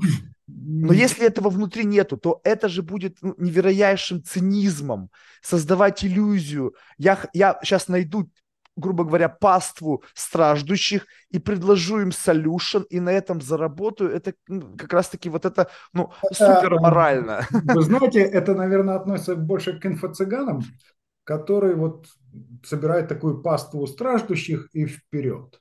То есть вот любой ценой, там, как-то и так. Не, ну, одно дело, когда... Нет, инфо-цыгане отличаются тем, что они создают проблему, и люди вдруг просыпаются в проблеме. Когда да. люди больны раком, они проснулись больные раком, и те люди, которые им помогают в поиске лекарств, они помогают уже существующей проблеме, они не создают искусственную проблему, чтобы потом предложить решение, да? Как бы, вот это инфо-цыгане так делают. Вот, вопрос, вопрос в этом, что вот если это органически, вот я, я почему-то верю, что есть люди органически в это верящие, и неважно, что там про, им говорят, там, что там говорили Лу Маску, Джеффу Безосу, говорили, ты что какой-то фигней занимаешься, это бред собачий никогда не будет работать. Они, да-да-да-да-да, приходите через 10 лет. Вот. Но у них была какая-то вот эта заморочка, и эта заморочка органически решала проблемы людей, общества, мира в целом и так далее. И это нельзя искусственно создать. И вопрос в другом. Как быть тем, у кого нету вот этого органического желания помогать? Не потому, что я э, как бы эгоцентричен, ну, а просто Марк, я... Ну, невозможно, бы не... Марк, невозможно всех сделать визионерами. А, не... все, то есть мы как бы здесь, вот просто я, мы с этого начинали, что вы сказали, что можно этому научить. Можно тем, кто хочет. И кому... Ну, кто, кто хочет, но не является тем самым вот пассионарным добродетелем. Но Если человек к этому не готов, он просто говорит, я хотел бы иметь это как там, не знаю, значок, бумажку, там, вот все что угодно. Да ради mm. Вот. Но это не позволит человеку... То есть ничего... это будет работать только тогда, когда ты не просто получаешь эти знания, но еще и э, тот человек, который в состоянии имплементировать человек... это на благо. Пришел человек в церковь, в синагогу, в мечеть, куда-то подошел, там, не знаю, к Равину, к Муле, к священнику, говорит, батюшка, как мне делать? И тут он говорит, слушай, ну действуй вот так. Вот. А он не действует. Тогда зачем жаловаться на это? Да? Или он там приходит куда-либо, и он молится Богу, и он говорит, Господи, дай мне что-нибудь. Выходит из храма, получает кирпич по голове, потому что он, что он хотел. Получи что-нибудь.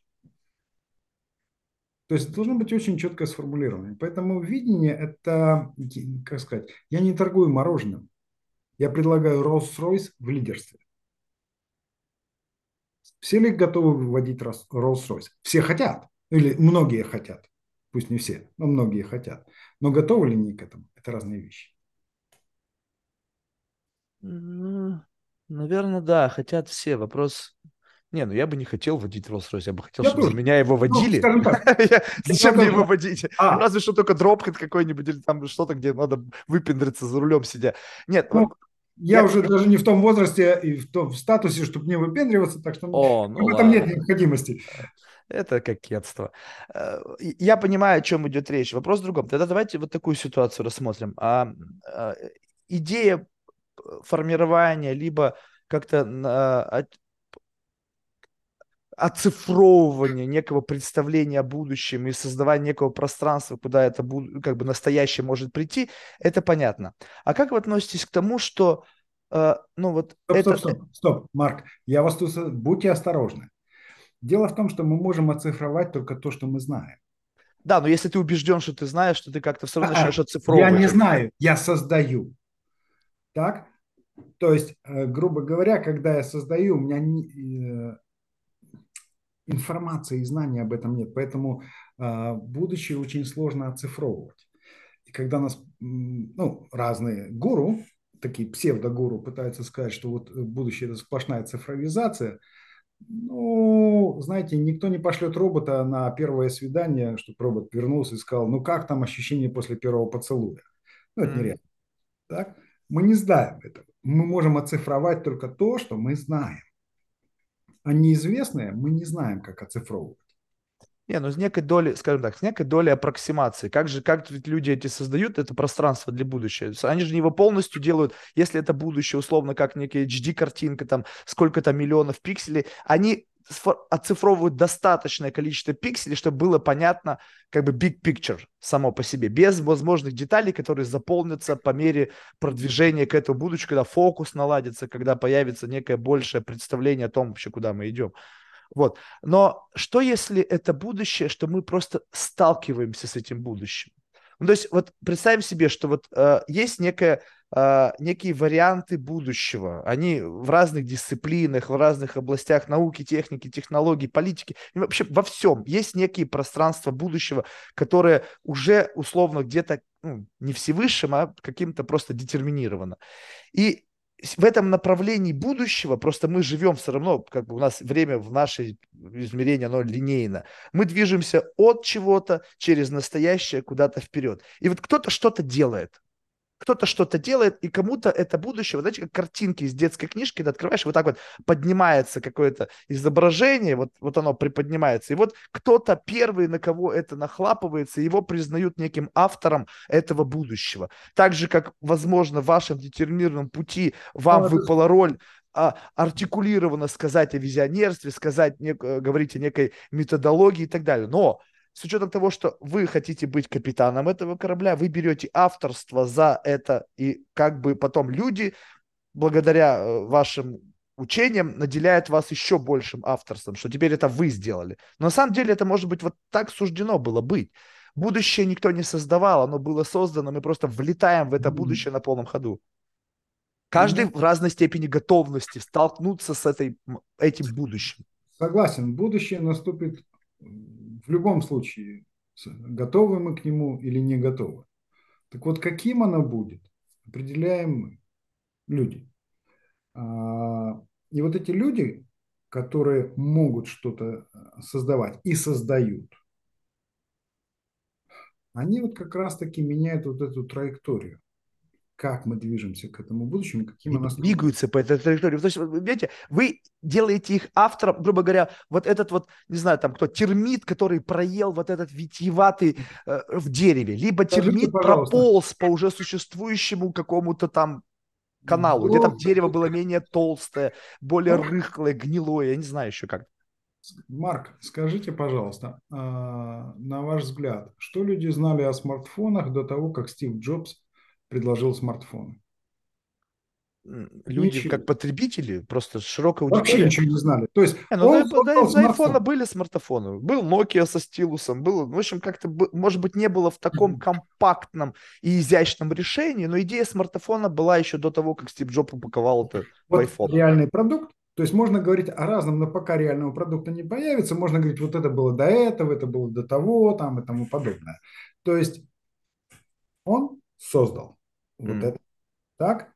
И теперь мы вот пользуемся э, этими телефонами, смартфонами совсем иначе. Да, но он создал как просто... Я как бы не берусь э, судить Стива Джобса, он, наверное, гениально, но вопрос в том, что мы создаем что-то из уже существующего. Ну, то есть, как вы приводили да, пример Илона Маска, он создал процесс да, из деталей уже созданных. Однозначно. На самом деле есть еще, у меня есть вообще другой взгляд. То есть, и он немного тоже циничный. Э, Альберт Эйнштейн, он же не создал теорию вероятности. Он описал вероятность. Вот. Он не создавал там теорию энергии и массы. Она существовала, он просто ее описал. Я не создал видение с нуля. Оно существовало у людей. Но я создал алгоритм, который позволил его тиражировать, создавать и делать его там, более прагматичным. Потому что до меня те же люди, визионеры, они не знали, как это передать другим. То есть он приходил говорил, у меня есть идеи. Так, и люди должны были как-то подстраиваться там, под это. То есть э, создать его, фор, передать форму инструмента, которым теперь можно массово пользоваться. Электрический ток как таковой существовал, электричество существовало до того, как, можно сказать, его открыли и придумали там все что угодно. То есть мы на самом деле, как люди, мы не создаем ничего. Мы, мы открываем возможность того, как это использовать, как это работает – и с чем можно идти дальше. То есть это не вопрос свойства льда а, мы открыли. Хей, лед существовал вот на протяжении существования этой планеты. Ice Age. Да, то есть то же самое. И это касается всего. Воды, хлеба там и тому подобное как пекут хлеб. Кто может сказать, кто придумал первый раз, вот как печь хлеб? У нас даже записей никаких не ну, существует. Ну, кто-то был. Вот, вот как бы вот, тут вот, мне интересно, что э, э, я не знаю, имею ли я право вообще такое говорить, что есть люди, скажем так, есть мироздание, такой чуть-чуть религиозный контекст, да, но есть некое мироздание, в котором существует вижен, электрические разряды, теория вероятности. И есть человек, который впервые описал мироздание, артикулированно языком, который позволил другим понять, о чем идет речь. Когда же ты уже build-up делаешь от Эйнштейна, ты становишься, как бы, используешь, ну, некий, как бы, паразитируешь на том, кто был первым с точки зрения описательной модели. Да? Вот, и, но вот импульс уже предан. То есть тот, кто первый да. описал, он придал некий вектор развития, и ты потом дальше его а, создаешь методологию вокруг этого, понимаешь, да. куда это может быть применимо, а куда еще, если уже есть какая-то модель применения, потому что это реальное. Вот Слушай, когда мы что-то, вот на ваш взгляд, возможно ли сейчас, э, грубо говоря, увидеть что-то, что еще не описано кем-то? Да, возможно. И это станет next big thing. Да. То есть вот, я работаю сейчас над такой вещью новой. О, интересно. Ну, пока не готов об этом говорить, пока она Хорошо, не будет будем ждать. описана, создана. А, дело в том, что прежде чем выпускать любую из моих книг, я делаю очень серьезный field-тест. То есть мало того, что исследование, а потом я это тестирую, прорабатываю, то есть тем, чтобы, если я написал что-то в книге, чтобы люди могли применить, а не просто «Ой, на вас не получилось».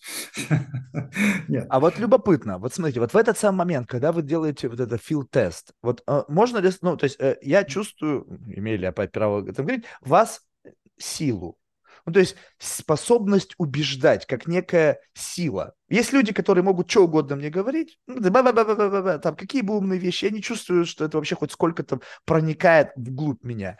Есть люди сильные, сила как бы инкорпорировать идеи и вы работаете с людьми уже взрослыми, уже сформированными, ими умудряетесь менять их модель видения. То есть это нужно взять и что-то сдвинуть, ну, при желании сдвинуться, понятно, что, да, вот, но тем не менее, когда вы делаете field-тест, то есть по факту вы обнаруживаете, что-то видите, что по факту имеет такой contagious, то есть заразность с точки зрения идей, и постепенно, проводя это тестирование, подзаражаете людей, которые потом начинают формировать пространство, в котором потом ваши идеи начинают существовать. Да, конечно. Я делаю их совладельцами этого пространства. Mm либо переносчиками. Да, я их делаю совладельцами этого пространства, но я в этом случае, чтобы это работало, я, обязан поступать очень честно. То есть я говорю, окей, это проверенное, вот мы с этим работаем. А это вот я экспериментирую, давайте вместе над ней поработаем. То есть вот, на этом оттачиваются какие-то вопросы, какие-то понимания и тому подобное. Более того, любая методология, она хороша, если ее можно развивать тупиковая методология, которая не меняется с годами, что-то в ней не то. Потому что меняются люди, меняются инструменты, значит, и методология должна меняться. Более того, изменился контекст жизни, значит, нужно менять понимание, нужно менять смыслы. Просто такие филд-тесты, они не делаются на одном человеке, на, там, на 10 разных людей. Естественно, должно быть. Делаются на группах людей из разных стран. А, то есть, более того, на людях там The US Treasury, знаете, есть такая маленькая организация в Соединенных Штатах Америки. Да, да. да, вот, например, на такой организации они говорят, окей, у нас это работает. Или вот здесь мы что-то не понимаем там. Или там делается на уровне там, крупной нефтяной компании, или на уровне банка. Притом банка не обязательно огромного, даже вот какого-то локального банка, там, с каким-то своими там, нарушениями, и ты начинаешь это регулировать и поставляешь. А потом ты это говоришь, окей, теперь я могу это вот, так сказать, представить. Как вы заносите эти идеи? Поделитесь секретом. Когда есть какая-то крупная организация, ну, понятно, что у вас есть credibility, то есть вы не просто так туда приходите, то есть, возможно, вас даже туда позвали. Но mm-hmm. вопрос в том, что они, получается, а, выступают в роли, ну, в хорошем смысле слова, то есть без какой-то негативной коннотации, подопытных кроликов, дающих вам возможность поиграть на их структурах, процессах с позиции возможного как, как идеи потенциального улучшения процессов, эффективности, прибыли и так далее. Ну, это очень просто. По сути, я им предлагаю, они находятся в поиске какого-то решения, и говорю, давайте вместе поищем. Mm. Ну и, как правило, решение всегда находится Тогда вот любопытно, то есть это из-за замыленности и контейнированности, контейнированности идей внутри вот этой организации, когда свежая кровь, свежий вижен дает возможность выйти за рамки своей вот этой Конечно. коробочки. То есть дело в том, что, э, Марк, вы наверняка слышали миллион раз о том, что люди говорят все время about improvement, об улучшении. Давайте чуть-чуть улучшимся, чуть-чуть улучшимся. Вот. На самом деле на рынке побеждают всегда и в жизни, и на рынке. Всегда побеждают те, кто не говорит об улучшении, а те, кто говорят о скачке. Mm. Вот лип. То есть и найти вот эту вот точку, от которой сделать этот скачок и куда сделать скачок. Это невероятно. Там, иногда это of faith, то есть иногда это просто прыжок в никуда. О, да. То есть но прыжок на месте – это провокация, это мы знаем, то есть это никому ничего не дает, то есть мы спровоцировали и упали на попу. Mm-hmm. То есть и в этом случае э, ты понимаешь, что вот люди к этому отнесутся серьезно, потому что они в поиске этого, и ты разговариваешь с ними уже, давайте вместе поищем. Вот есть такая вещь, давайте поэкспериментируем. Насколько люди стали креативны? Вот, э, ну, вот вам удается наблюдать. Просто вчера был у меня потрясающий пример. Значит, я, ну, мне понятно, что был Хэллоуин, у меня было жуткое похмелье. Я, значит, пью аспирин. Ну, и, значит, я смотрю, у меня лежит две упаковки Байера аспирина, ну, то есть обычный ага. аспирин. И смотрю, одна коробка, абсолютно одинаковое количество таблеток, угу. но одна упаковка больше, другая меньше, и блистер на одном из них, там, значит, логотип Bayer, пространство для этого логотипа, то есть больше материала, больше, соответственно, коробка, которая это все упаковывает, другая, без этого логотипа, коробка меньше, блистер меньше, таблеток столько же. Я думаю, вот он improvement в действии. То есть сэкономив там какой-то процент на производстве блистера, производстве бумаги, они, наверное, сэкономили какой-то общий там валовый, в силу того, что это миллионы, наверное, упаковок. В конечном итоге для мен- менеджмент сэкономил акционерам какие-то деньги, которые потом распилились в виде там каких-то бонусов, да. я думаю, вот это не improvement. Это как бы такая вялая идея, как мы сэкономим на упаковке, что даст нам больше денег. Improvement – это когда, не знаю, там, само формула изменилась. Или слишком, там... много, слишком много вышивки на женских трусах делают попу шире. Да? Я не замечал. Ну, то есть на самом деле, то есть это люди просто добавляют вот этой вышивки, чтобы сделать более ажурно, и выглядит как бы больше и объемнее. Но результат это не меняется. Ну вот я об этом. Вот мне кажется, что в последнее время я вижу вот улучшение э, ради улучшения, но это не лип. Нет, конечно. Это так, просто как бы некая это, адекватная это... с точки зрения менеджмента позиция того, как снизить издержки, оптимизировать процессы производства, логистику и так далее. Лип это как бы next level, это вау. Это вот когда мы перешли от Nokia смартфонов к айфону. Да, совершенно верно. То есть, э, и вы абсолютно правы. Да, действительно, это такая повальная болезнь. Мы все, э, почему я сказал, большинство компаний говорит про improvement. То есть вот мы чуть-чуть улучшимся. Вот. Мы начнем в семьях ругаться на один раз в год меньше. Это не improvement, да, там. Не допустим драки в семье в этом году. Там. Вот. Ну, то есть это, это не о том. Но это вот как раз про людей, которые готовы и не готовы напрягаться. Но если ты учишь людей думать в будущее, они и создают это будущее. А если ты людей, ты делаешь победителей, ты их создаешь. А если ты людей учишь постоянно улучшаться, там, improvement, не, я имею опыт работы с, там, с бывшими олимпийскими чемпионами, а, с а, вышедшими на пенсию, профессиональными атлетами, там, с НФЛ, NBA, так? Они, никто не может стать чемпионом, потому что он постоянно improvement. Ты можешь стать чемпионом, если ты умеешь делать вот этот лип, этот скачок. Да, но вот как это? То есть это вот как прийти... Ну, то есть мы как-то вначале об этом говорили, что у людей есть некое представление о том, что они знают. Получается, что если нету этого представления, то нельзя сделать прыжок, не зная куда, да, то есть это будет прыжок на месте, который тебя приземлит, скорее всего, на задницу и на тебя будет смеяться. Тогда как формируется в головах этих людей представление о то есть как, как кон- происходит вот эта консолидация вот этих... Как объем бы, задачи. Это э, определяется объемом задачи, которую вы перед собой ставите. Человек говорит, я хочу чуть-чуть улучшиться. Ну вот он на чуть-чуть, может быть, и улучшится. Ну, это просто dream big, что ли? То есть мы все к этому возвращаемся? Ага, think big. Dream big. А, think big. В этом разница. Все, все готовы мечтать о большом. А вот думать о большом – это разные вещи. Как понять большое? То есть большое подтверждается в рамках вот той методологии, масштабности, продолжительности и так далее. Если это большое только в твоей психологической реальности, где никто в это не верит, то в принципе это не проходит какой-то тест на Потому что а, ты должен понимать, какая польза от этого для людей, а не просто, мне кажется, это большим. На уровне там, нашей маленькой деревни. Угу.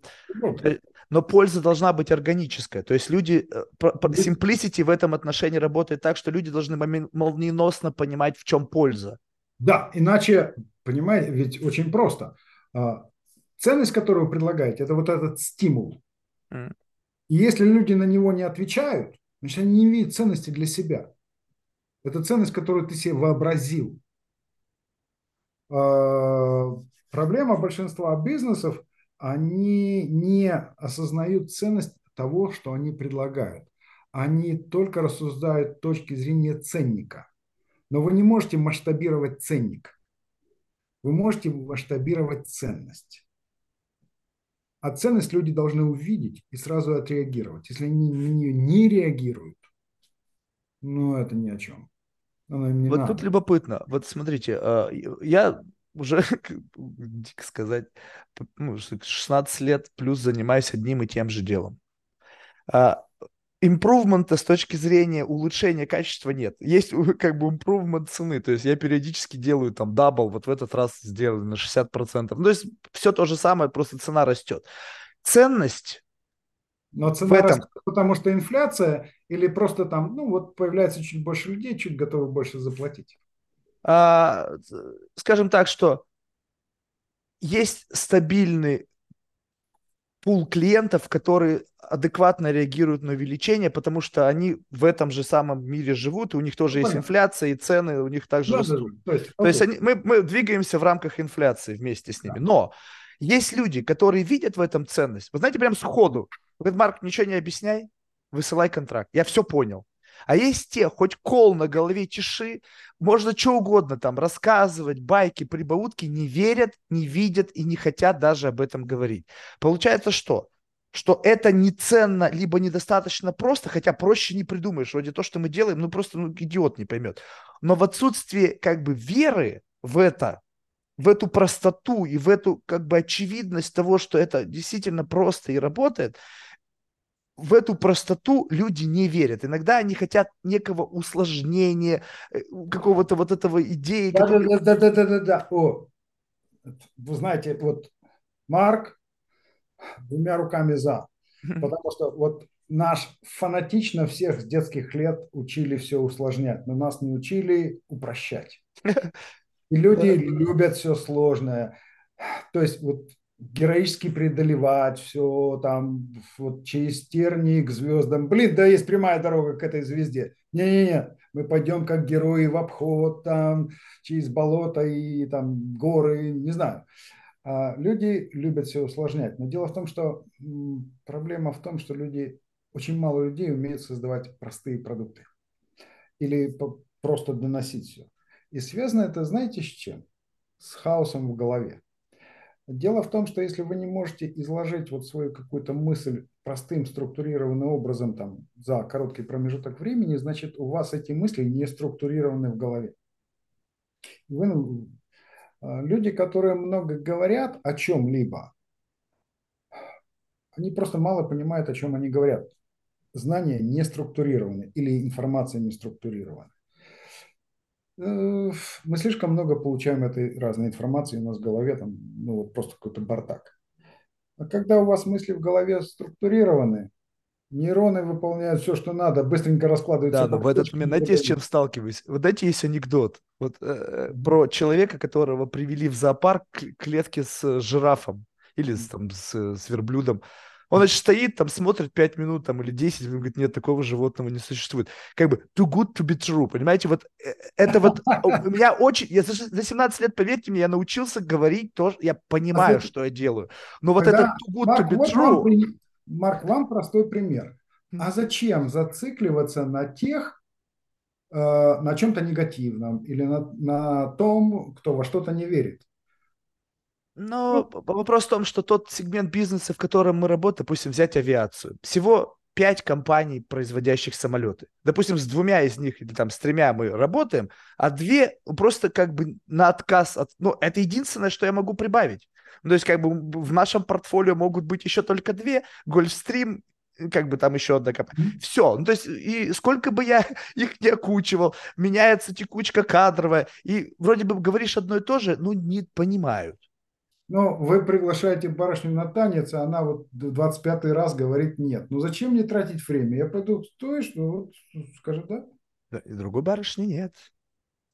Так не бывает. Ну как это? Ну вот есть пять а производителей правит джетов, ну и самолетов вообще. Ну вы сами сказали, с меня мы работаем, окей.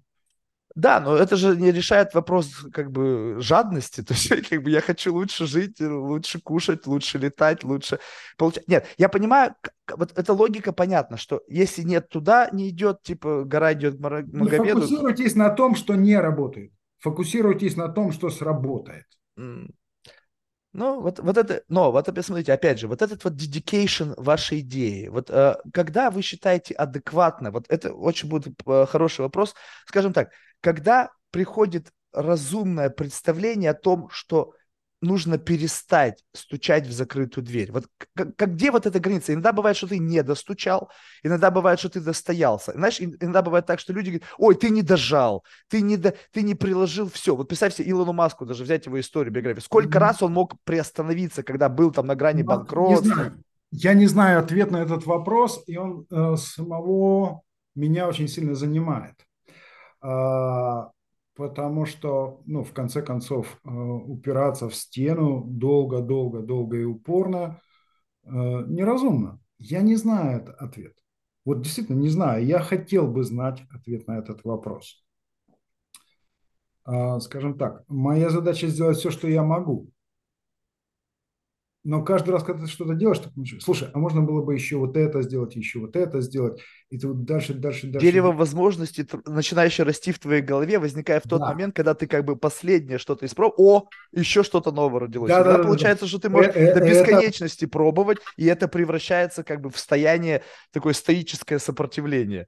Я всегда рассуждаю в таких случаях, что мне нужно увидеть вот первый результат первый сигнал, что это я иду в нужную сторону. О, не, я еврей, я не делаю бизнеса, если в первый день у меня нету прибыли. То есть, как бы, деньги на day one, это мое, мое мото, если так можно сказать. Вот я тоже подразумеваю, что я должен найти отклик, какой-то результат, я должен видеть очень быстро.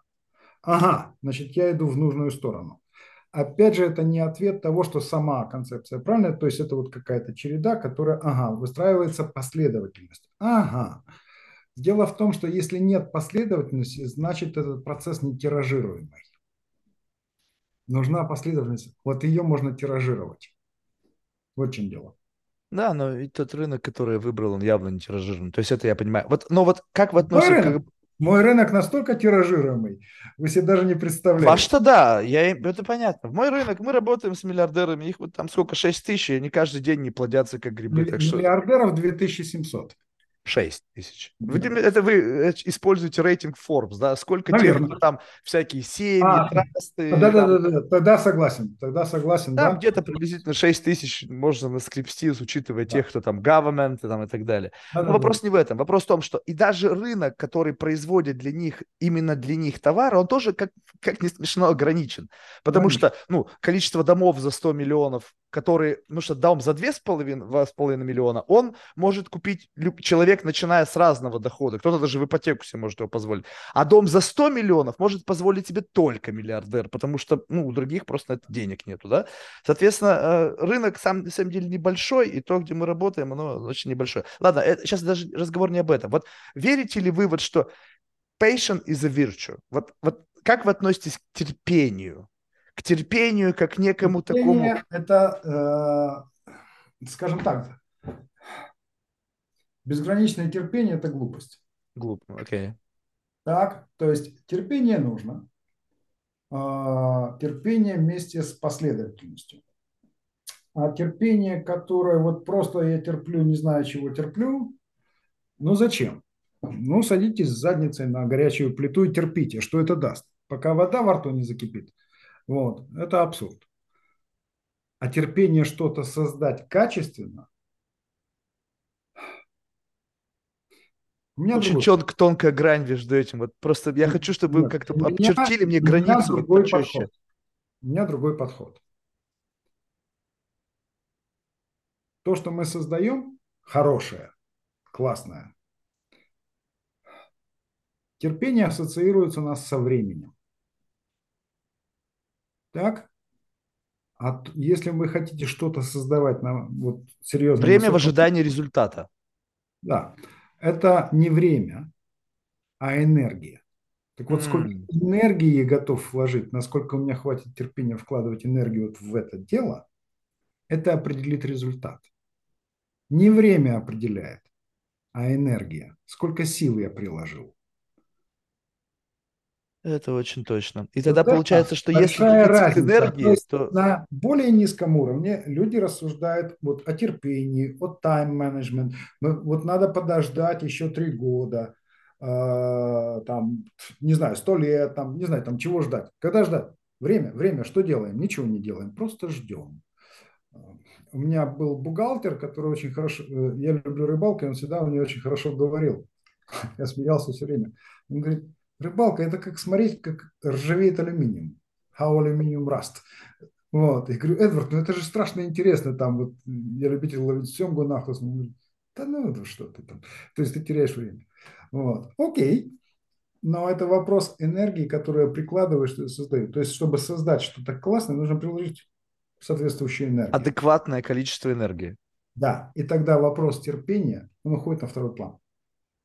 Это вопрос, где взять, если идея большая, но ты чувствуешь, что вот capacity от того вот этого какого-то энергоблока, находящегося внутри тебя, недостаточно. То есть где, откуда привлекать энергию для реализации своих целей, идей, амбиций? Если цель большая, она вас вдохновляет. Если у вас цели нет... Как любовь одурманивает. Да. Она дает вам внутреннюю вот эту энергию, вы идете, вы понимаете, ради чего, для чего вы получаете эту энергию. Вот. Вы сами становитесь как электростанция. Ну, то есть, по факту, это нужно заболеть идеей, либо чтобы, если ты не болеешь идеей, значит, у тебя никогда не будет достаточно энергии для ее реализации. Более того, люди, которые с тобой работают, они никогда не будут э, этому посвящать себя. Вот. Они просто будут там тяжело работать. Тогда, получается, мы выходим на, на следующий вопрос. Как заболеть идеей? То есть это нельзя себя заставить, это происходит как случайно, как первая Надо любовь. увидеть, как... что это нечто огромное и большое. То есть это, опять же, то есть вы создаете видение, которое, там, не знаю, невероятно больше, much greater than you and your business, whatever. То есть как только вы это видите, вы начинаете гореть. Да, но это то же самое, если взять метафору с влюбленностью. То есть я должен что, создать себе девушку, которая превосходит все мои представления вот, о красоте. это, так сказать, парный продукт. Вот. Да, но тут тоже идея, вроде как я влюбляюсь же в какую-то идею, ну, она же тоже может... это не идея, это состояние. Вот когда вы создаете э, видение, вы точно так же вы, вы переходите вот в это состояние э, вдохновленности. Mm-hmm. Вот. Это немного разные вещи. То есть скажем так, это некая метафизика. Почему? Потому что это создается не в, не в килограммах, не в литрах, не в метрах, но превращается в реальный результат. Ну, это понятно. То есть идея заключается в том, просто когда ты смотришь на истории этих людей, Хорошо. то как будто бы... Как, вопрос как еврею. Скажите, пожалуйста, современный Израиль как государство. На мой взгляд, это результат видения Бенгура и Голдемейр и первых премьер-министров, которые задали вектор, каким будет Израиль. Никогда не задумывались над этим? Это же не продукт вчера. Это продукт вот тех, того видения, тех первых ну так мы и живем. Все, что есть сейчас, началось когда-то давно. То есть это очевидно, что кто-то к этому приложил какое-то усилие, и этот приложил вектор в определенное направление. То есть, да, они говорили тем людям, которые достроили, говорили, да, нам тяжело сейчас, но вы должны приложить усилия. Это результат их видения, в которые они вложили свою энергию, не задумываясь о времени.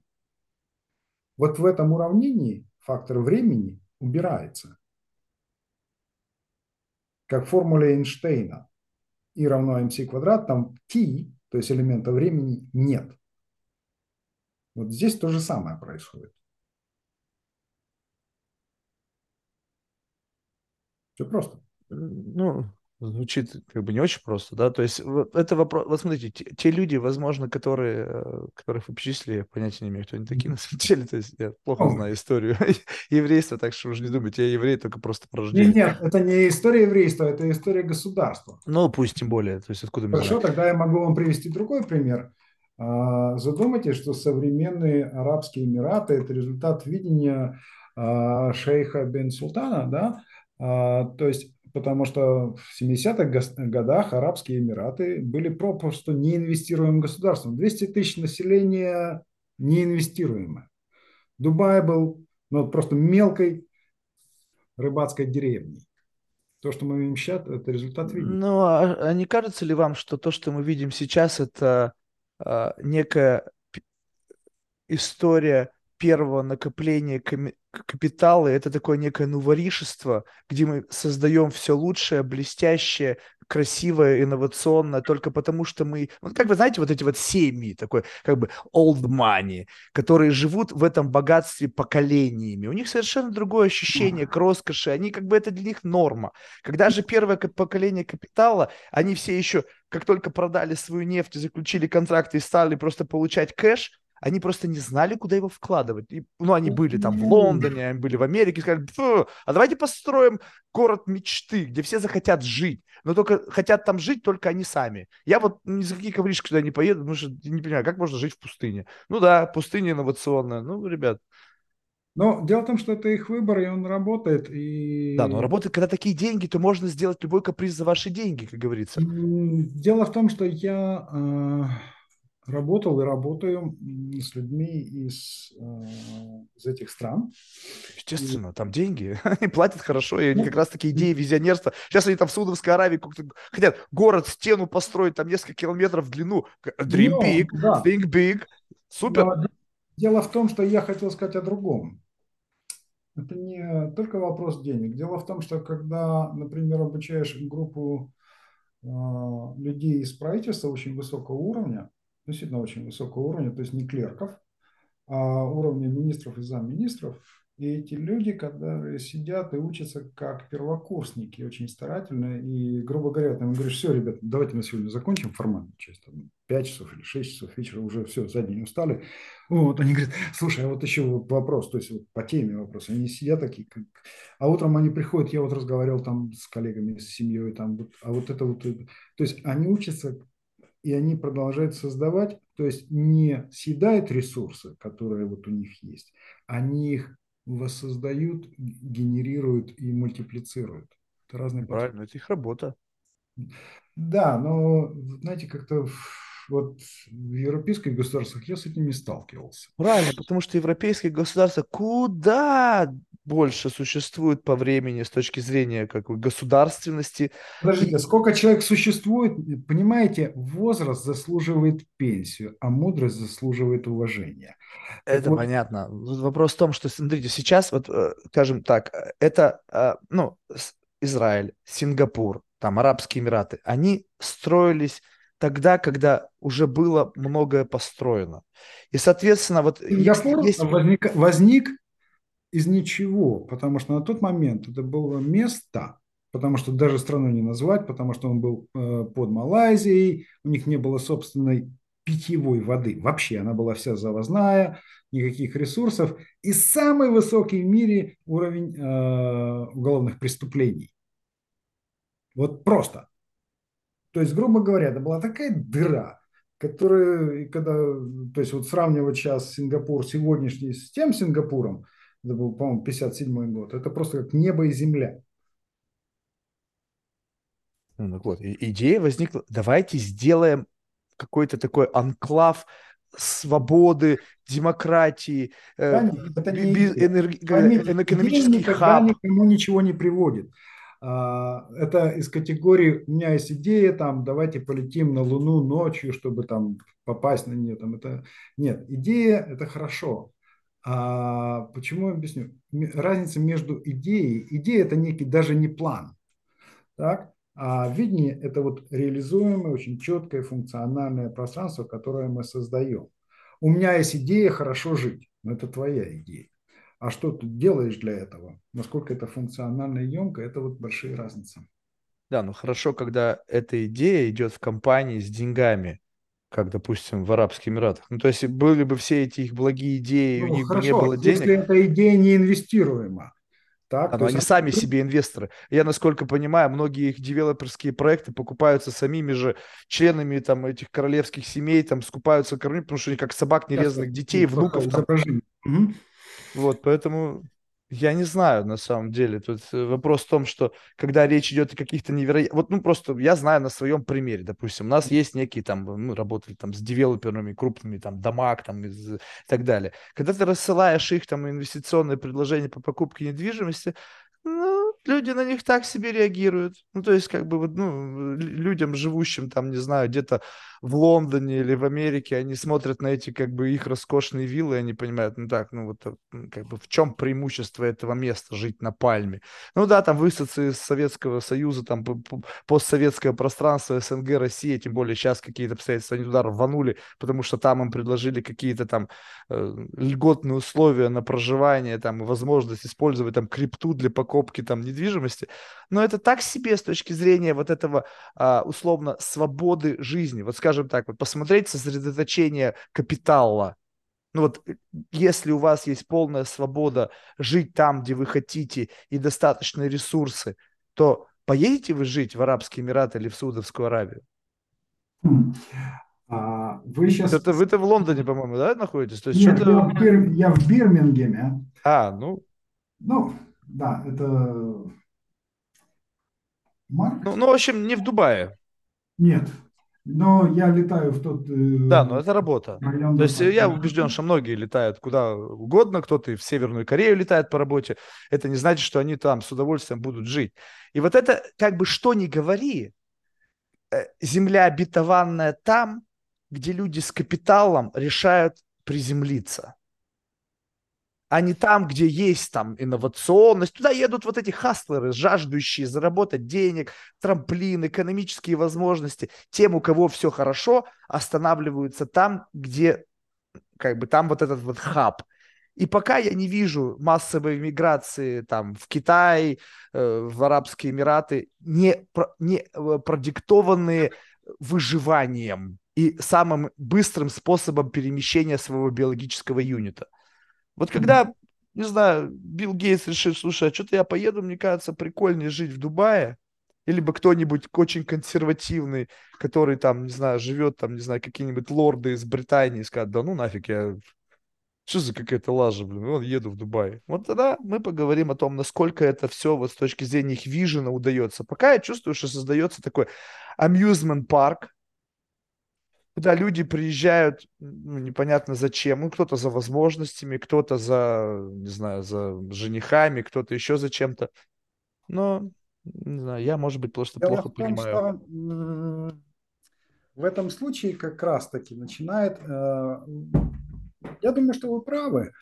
Э, потому что когда ты создаешь что-то серьезное, это не вопрос места. Это вопрос э, того, где мне удобнее всего находиться, чтобы что-то создавать, э, а не просто бегать за каким-то трендом. Авиация достаточно хорошо развита, чтобы мне куда-то слетать и там что-то сделать. Э, для создания чего-либо мне не нужно вот находиться именно в этом месте. Вот, а вы чувствуете, что то, что там сейчас происходит, это как раз-таки попытка вот как бы крикнуть, заявить о себе. То есть вот есть места, где никто не кричит, но все там хотят жить. Не все хотят там находиться, несмотря на то, что там проблемы, все остальное. Вот как приезжают люди в Америку. Это же иногда, вот ты смотришь, вот эти фрешманы прилетели, как бы высадились на острове Элис. Они прямо счастливы. Я, я счастлив здесь оказаться. Я говорю, слушай, ты поживи здесь. Поживи здесь лет 10, тогда поймешь, что счастье, оно очень субъективно. Тут проблем, ты нахер здесь никому не нужен. Это тебе только кажется, что здесь все так классно. И вот тогда, ну, этот трафик, он постоянно продолжается. А когда ты создаешь вот это вот сверкающий своей невообразимой идеей город какой-то там суперсовременный, там с какими-то зданиями, уходящими там за облака, и там ба-ба-ба, все это история, там какие-то невероятные Это я вижу. Вы хотите меня привлечь, вы хотите, чтобы мне туда было интересно съездить, посмотреть, что вы там в пустыне, как у город сделали. Что вы там, какие технологии. А, у вас на дронах вместо такси летает? Вау! ну, надо мне чек-лист сделать, летал ли я на дроне такси, а потом в Инстаграм выложить фотку. Это такое ощущение, знаете, мекка для инстаграмеров для людей, которые вот им, у них внутри ничего нету, и вот а, это же любопытно, просто, не знаю, в самом конце, насколько вы согласитесь со мной, вот был момент времени, когда вот предпринимательское сообщество, все такие стали немножечко чип.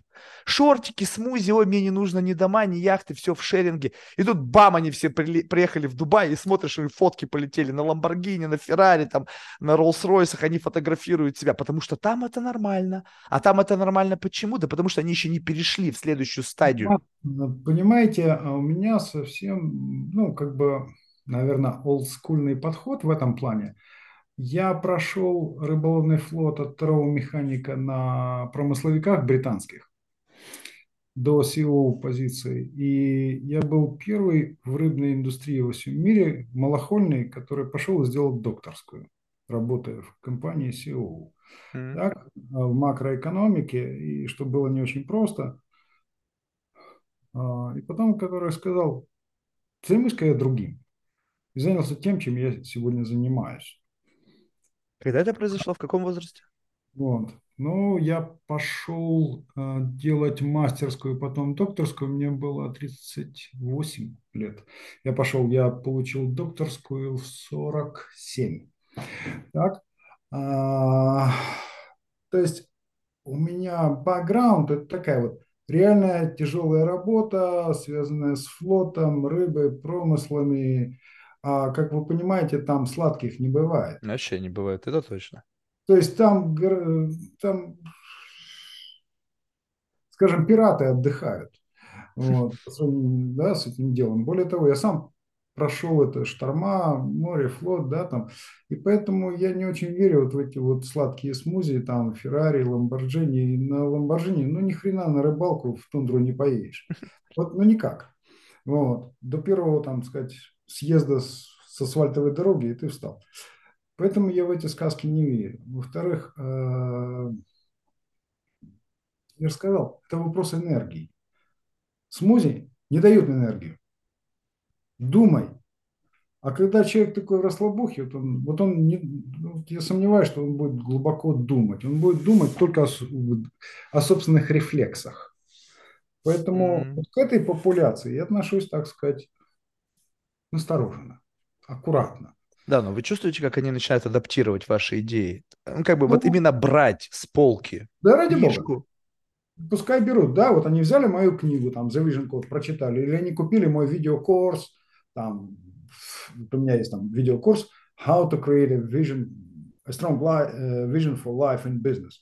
Вот они, вот. И они будут думать, что они себя создали. Ради бога, это их проблема. Так? То есть, в конце концов, они там, покупают какую-то одежду, там, не знаю, Гуччи, Прада, там, вот, какую-то... Что, Гуччи должны запретить им покупать их одежду? Нет, ради бога, пожалуйста.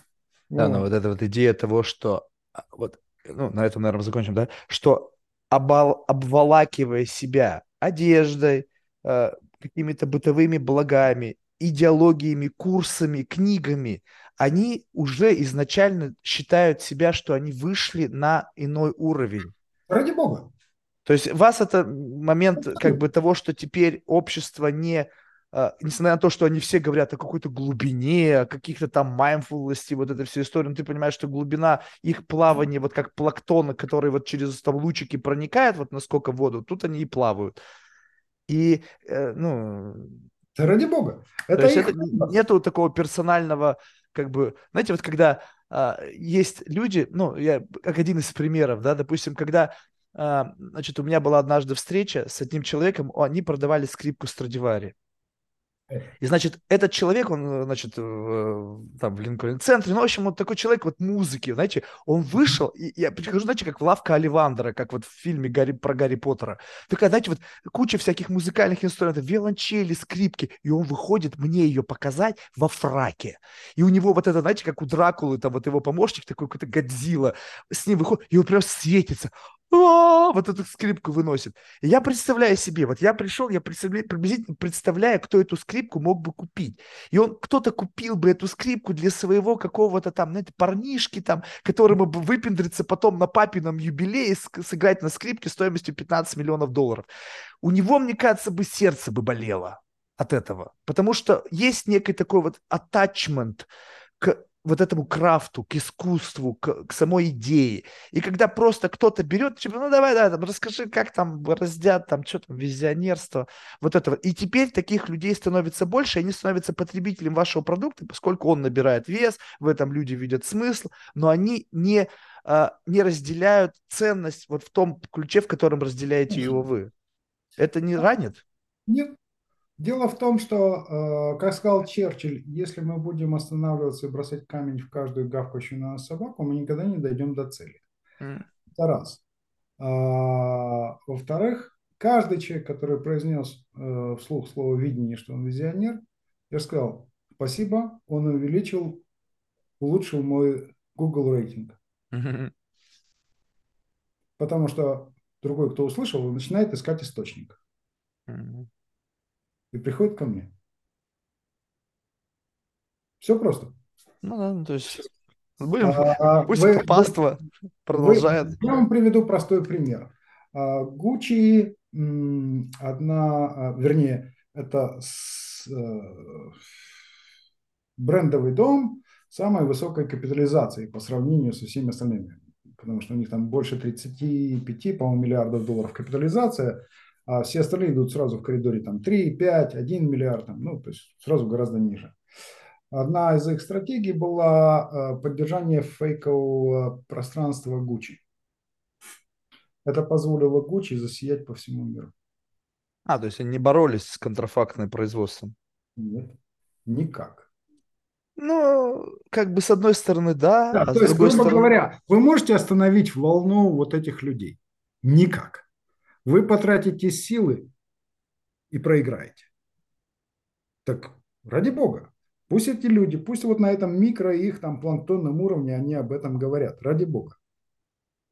У тех, у кого вот здесь вот в голове что-то есть, вот чуть больше, они пойдут дальше. Вот с этими людьми мне интересно работать. С теми людьми я работать не буду. Это, ну, хорошо, что у вас есть вот это luxury выбирать с кем, да, то есть это уже некая такая форма, как бы, это level, когда я уже выбираю, с кем мне работать, и не, не, не гнаться за всеми, которые готовы заплатить мне за мои услуги. Да, это потому что как только ты гонишься за деньгами, ты проигрываешь сам себя. Mm. Ты теряешь свою позицию. Вот в чем дело. Да. Что ж, Олег, спасибо большое. Я буду с нетерпением ждать выхода новой книги. Интересно посмотреть, что вы там... Что будет э, next? То есть, потому что вы мне сделали такой некий промо того, что это как раз-таки что-то, прыжок от нет. Это, это дальнейшие шаги. То есть там должны в этом году, вот наступающем, у меня выйти две книги. Одна сугубо это уроки из там, моего промыслового прошлого, а другая именно сугубо там mindcrafting. А, там, не знаю, редакторы могут, могут изменить, там, изменить название, но что-то, даст Бог, мы сделаем интересное. Что ж, успехов. Спасибо большое, реально было интересно. Всего доброго. Да, спасибо. Спасибо, Марк.